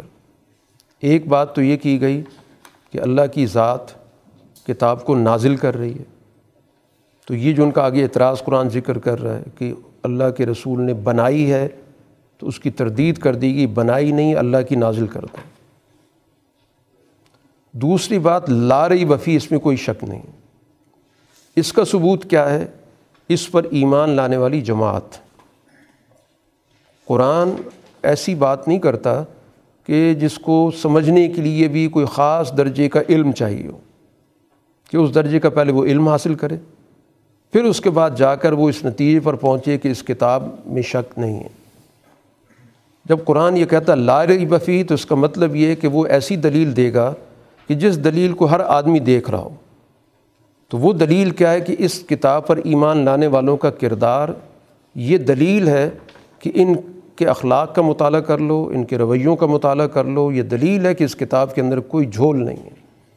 جس کتاب نے اس طرح کی با اخلاق جماعت پیدا کر دی، جس کا قرآن یہاں پہ ذکر بھی کر رہا ہے کہ جب ان کو اللہ کی آیات کے حوالے سے کسی بھی پہلو سے ان کو یاد دہانی کرائی جاتی ہے، تذکیر کی جاتی ہے، چاہے وہ اللہ کے نظام کائنات کے حوالے سے کرائی جاتی ہے یا تاریخ کے حوالے سے کرائی جاتی ہے یا انسان کی زندگی اور موت کے حوالے سے کرائی جاتی ہے تو ان کے اندر اللہ تعالیٰ کی عظمت کا احساس پیدا ہوتا ہے اور اس عظمت کے احساس کے نتیجے میں اللہ کے سامنے سجدہ ریز ہو جاتے ہیں۔ یعنی ایک سجدہ ہوتا ہے تکلف کے ساتھ۔ اور ایک سجدہ ہوتا ہے انسان کے اندر کی آواز ہوتی ہے۔ اس کو قرآن کہتا ہے، سجدے میں وہ گر پڑے۔ یعنی وہ ان کو بات اتنی اپیل کر گئی، ان کی سمجھ میں آ گئی کہ اس کے نتیجے میں انہوں نے اس اللہ کی عظمت کے لیے اپنے آپ کو سجدے میں ڈال دیے۔ ایک صفت تو ان کی یہ ہے۔ دوسری صفت یہ کہ ان کا کسی قسم کا تکبر نہیں ہے۔ وہ سب انسانوں کو اپنے جیسا سمجھتے ہیں۔ کسی پر بھی اپنی برتری نہیں قائم کرتے۔ اور پھر اس کتاب کے لیے ان کی اندر آرام طلبی کی کوئی شکل موجود نہیں جد و جہد کا جذبہ ہے۔ تتجافہ جنوب میں انل مزاج وہ راتوں کو بھی اپنے پہلو اس سے دور رکھتے ہیں کہ رات کو بھی غور و فکر میں ہوتے ہیں کہ اس کتاب کے حقائق پہ ہم غور کریں۔ آرام طلب نہیں ہے کہ کہ پڑھ کے سو جائیں، لمبی تان کے سو جائیں۔ اور اللہ سے ان کا تعلق بڑا ہی متوازن ہے۔ یدعون ربهم خوفاً و تمان دونوں چیزیں موجود ہیں۔ کہ اس چیز کا احساس کہ اگر ہم نے ان اللہ کے احکامات کی تعمیل نہ کی تو اندیشہ ہے کہ اس پہ ہمیں پوچھا جائے گا۔ اور اسی کے ساتھ امید بھی ہے کہ ہم اس چیز پہ عمل کریں گے تو یقیناً ہمارے ساتھ بہت اچھا معاملہ کیا جائے گا۔ اور جو بھی ان کے پاس وسائل ہیں، اس میں سے خرچ بھی کرتے ہیں۔ ان وسائل پر قابض ہو کے نہیں بیٹھ جاتے۔ معاشرے کی فلاح کے لیے خرچ کرتے ہیں۔ یہ وہ جماعت ہے لاری بفی جو بتاتی ہے کہ اس کتاب کے اندر کوئی کمزوری نہیں ہے، ورنہ اس طرح کی جماعت، اس کردار کی جماعت تیار نہ ہوتی۔ اور پھر یہ کتاب اللہ تعالیٰ نے بھیجی ہے، رب العالمین۔ وہ پوری جہان کا رب ہے۔ یہ کتاب گویا اپنا بین الاقوامی پیغام لے کر آئی ہے۔ کیونکہ اس کو نازل کرنے والا جب رب العالمین ہے، تو اب وہ اس کی ہدایت کسی ایک قوم تک، کسی ایک علاقے تک تو محدود نہیں کرتا۔ اس نے پوری انسانیت کے لیے اس کو کتاب ہدایت بنایا۔ ہے اب اس طرح کی جماعت اور اس فکر کو نہ ماننے والی جماعت تو برابر نہیں ہو سکتی۔ افمن کا مؤمن کمن کا فاسقہ دونوں کو ہم برابر کر دیں۔ یہ تو نہیں ہو سکتا۔ کہ ایک سچائی کو قبول کرنے والی جماعت ہے اور ایک انکار کرنے والی جماعت ہے، قانون توڑنے والی جماعت ہے۔ تو دونوں کو نتائج کے اعتبار سے کسی صورت میں برابر نہیں کیا جا سکتا۔ باقی اللہ تعالیٰ اس دنیا کے اندر جو فاسق جماعت ہے اس کو بھی مختلف طریقوں سے سچائی کی طرف لانے کے لیے اقدامات کرتا ہے۔ جس کو قرآن کہتا ہے کہ ہم دنیا کے اندر بھی اس کو سزا دیتے ہیں۔ اور سزا کا مقصد برائے سزا نہیں ہوتا، لعلہم یرجعون، تاکہ وہ اپنے رویوں پہ نظر ثانی کریں۔ اس بڑے عذاب سے پہلے وہ عذاب تو ہوگا جس کو کہتے ہیں سزا سنانا۔ جس کے اندر تو دوسرا راستہ ہی کوئی نہیں، ہر صورت میں سزا سنائی جائے گی۔ اور پھر اس سزا کے مطابق ان کے ساتھ معاملہ ہوگا۔ ایک عذاب الادنا اللہ کی طرف سے اس دنیا میں مختلف طریقوں سے ہوتا ہے۔ تو وہ سزا دنیا میں اس لیے ہوتی ہے کہ اس کے نتیجے میں ہم اپنے آپ کو درست کر سکتے ہیں۔ تو یہ بھی گویا کہ اللہ تعالیٰ کی طرف سے ان پر ایک قسم کا احسان ہوتا ہے کہ ان کے لیے واپسی کا راستہ اس نے اب بھی کھلا رکھا۔ اب قرآن کہتا ہے کہ جی ان آیات سے جن کو بار بار یاد دہانی کرائی جا رہی ہے، سمجھایا جا رہا ہے، اور وہ اس سے منہ موڑ رہے ہیں، تو ان سے بڑھ کے کون ظالم ہوگا؟ ہر طریقے سے سمجھایا جا رہا ہے۔ عقلی بنیادوں پر، تاریخی حوالے سے، گرد و پیش کے حوالے سے، حتیٰ کہ سزا دے کی بھی۔ اب اس کے باوجود اس سے منہ موڑ رہے ہیں، تو پھر یہ گویا طے شدہ مجرم ہے۔ انا من المجرمین منتقمون۔ پھر تو ظاہر ان سے تو آخری دفعہ ہی نمٹا جائے گا۔ پھر تو ان کو مکمل سزا دی جائے گی۔ اب گنجائش موجود نہیں ہے۔ اب رسول اللہ صلی اللہ علیہ وسلم کو کہا جا رہا ہے کہ آپ کو اسی طرح کتاب دی جا رہی جیسے بنی اسرائیل کو دی گئی تھی۔ اور بنی اسرائیل میں بھی آگے رہنما ان کو ہی بنایا گیا تھا جن کے اندر ثابت قدمی تھی، صبر اور استقامت تھی۔ تو آپ کی بھی اس کتاب پر عمل کرنے والی انہی لوگوں کو قیادت ملے گی۔ لمحہ صبر ہو جب اس سچی فکر پر کھڑے ہو جائیں گے، جم جائیں گے، اس کے تقاضے پورے کریں گے، مشکلات کا سامنا کریں گے، تو اسی صورت میں وہ کامیاب ہوں گے۔ اس وقت تک فعارضان ہم ون تذر ان نہ منتظرون۔ فی الحال ان کا، ان سے اعراض کریں، ان سے بے رخی رکھیں اور دیکھیں کہ نتائج کیا نکلتے ہیں۔ یہ بھی انتظار میں بیٹھیں۔ آپس میں بھی کہتے ہیں تھوڑا سا انتظار کر لو، ابھی یہ تھک ہار کے بیٹھ جائیں گے۔ آپ بھی انتظار کریں۔ دیکھتے ہیں کہ نتائج کیا نکلتے ہیں۔ اس میں جلد بازی کرنے کی ضرورت نہیں ہے۔ واخر الدامانہ الحمد للہ رب العالمین۔ الحمد للہ رب العالمین ولاقبۃ المطقین والصلاة والسلام على رسول محمد وآله وأصحابه أجمعين ربنا آتنا في الدنيا حسنة وفي الآخرة حسنة وقنا عذاب النار۔ اے اللہ قرآن کا صحیح فہم عطا فرما۔ ہمارے شعور میں اضافہ فرما۔ اعلیٰ اخلاق میں پیدا فرما۔ اس مہینے کے خیر و برکت عطا فرما۔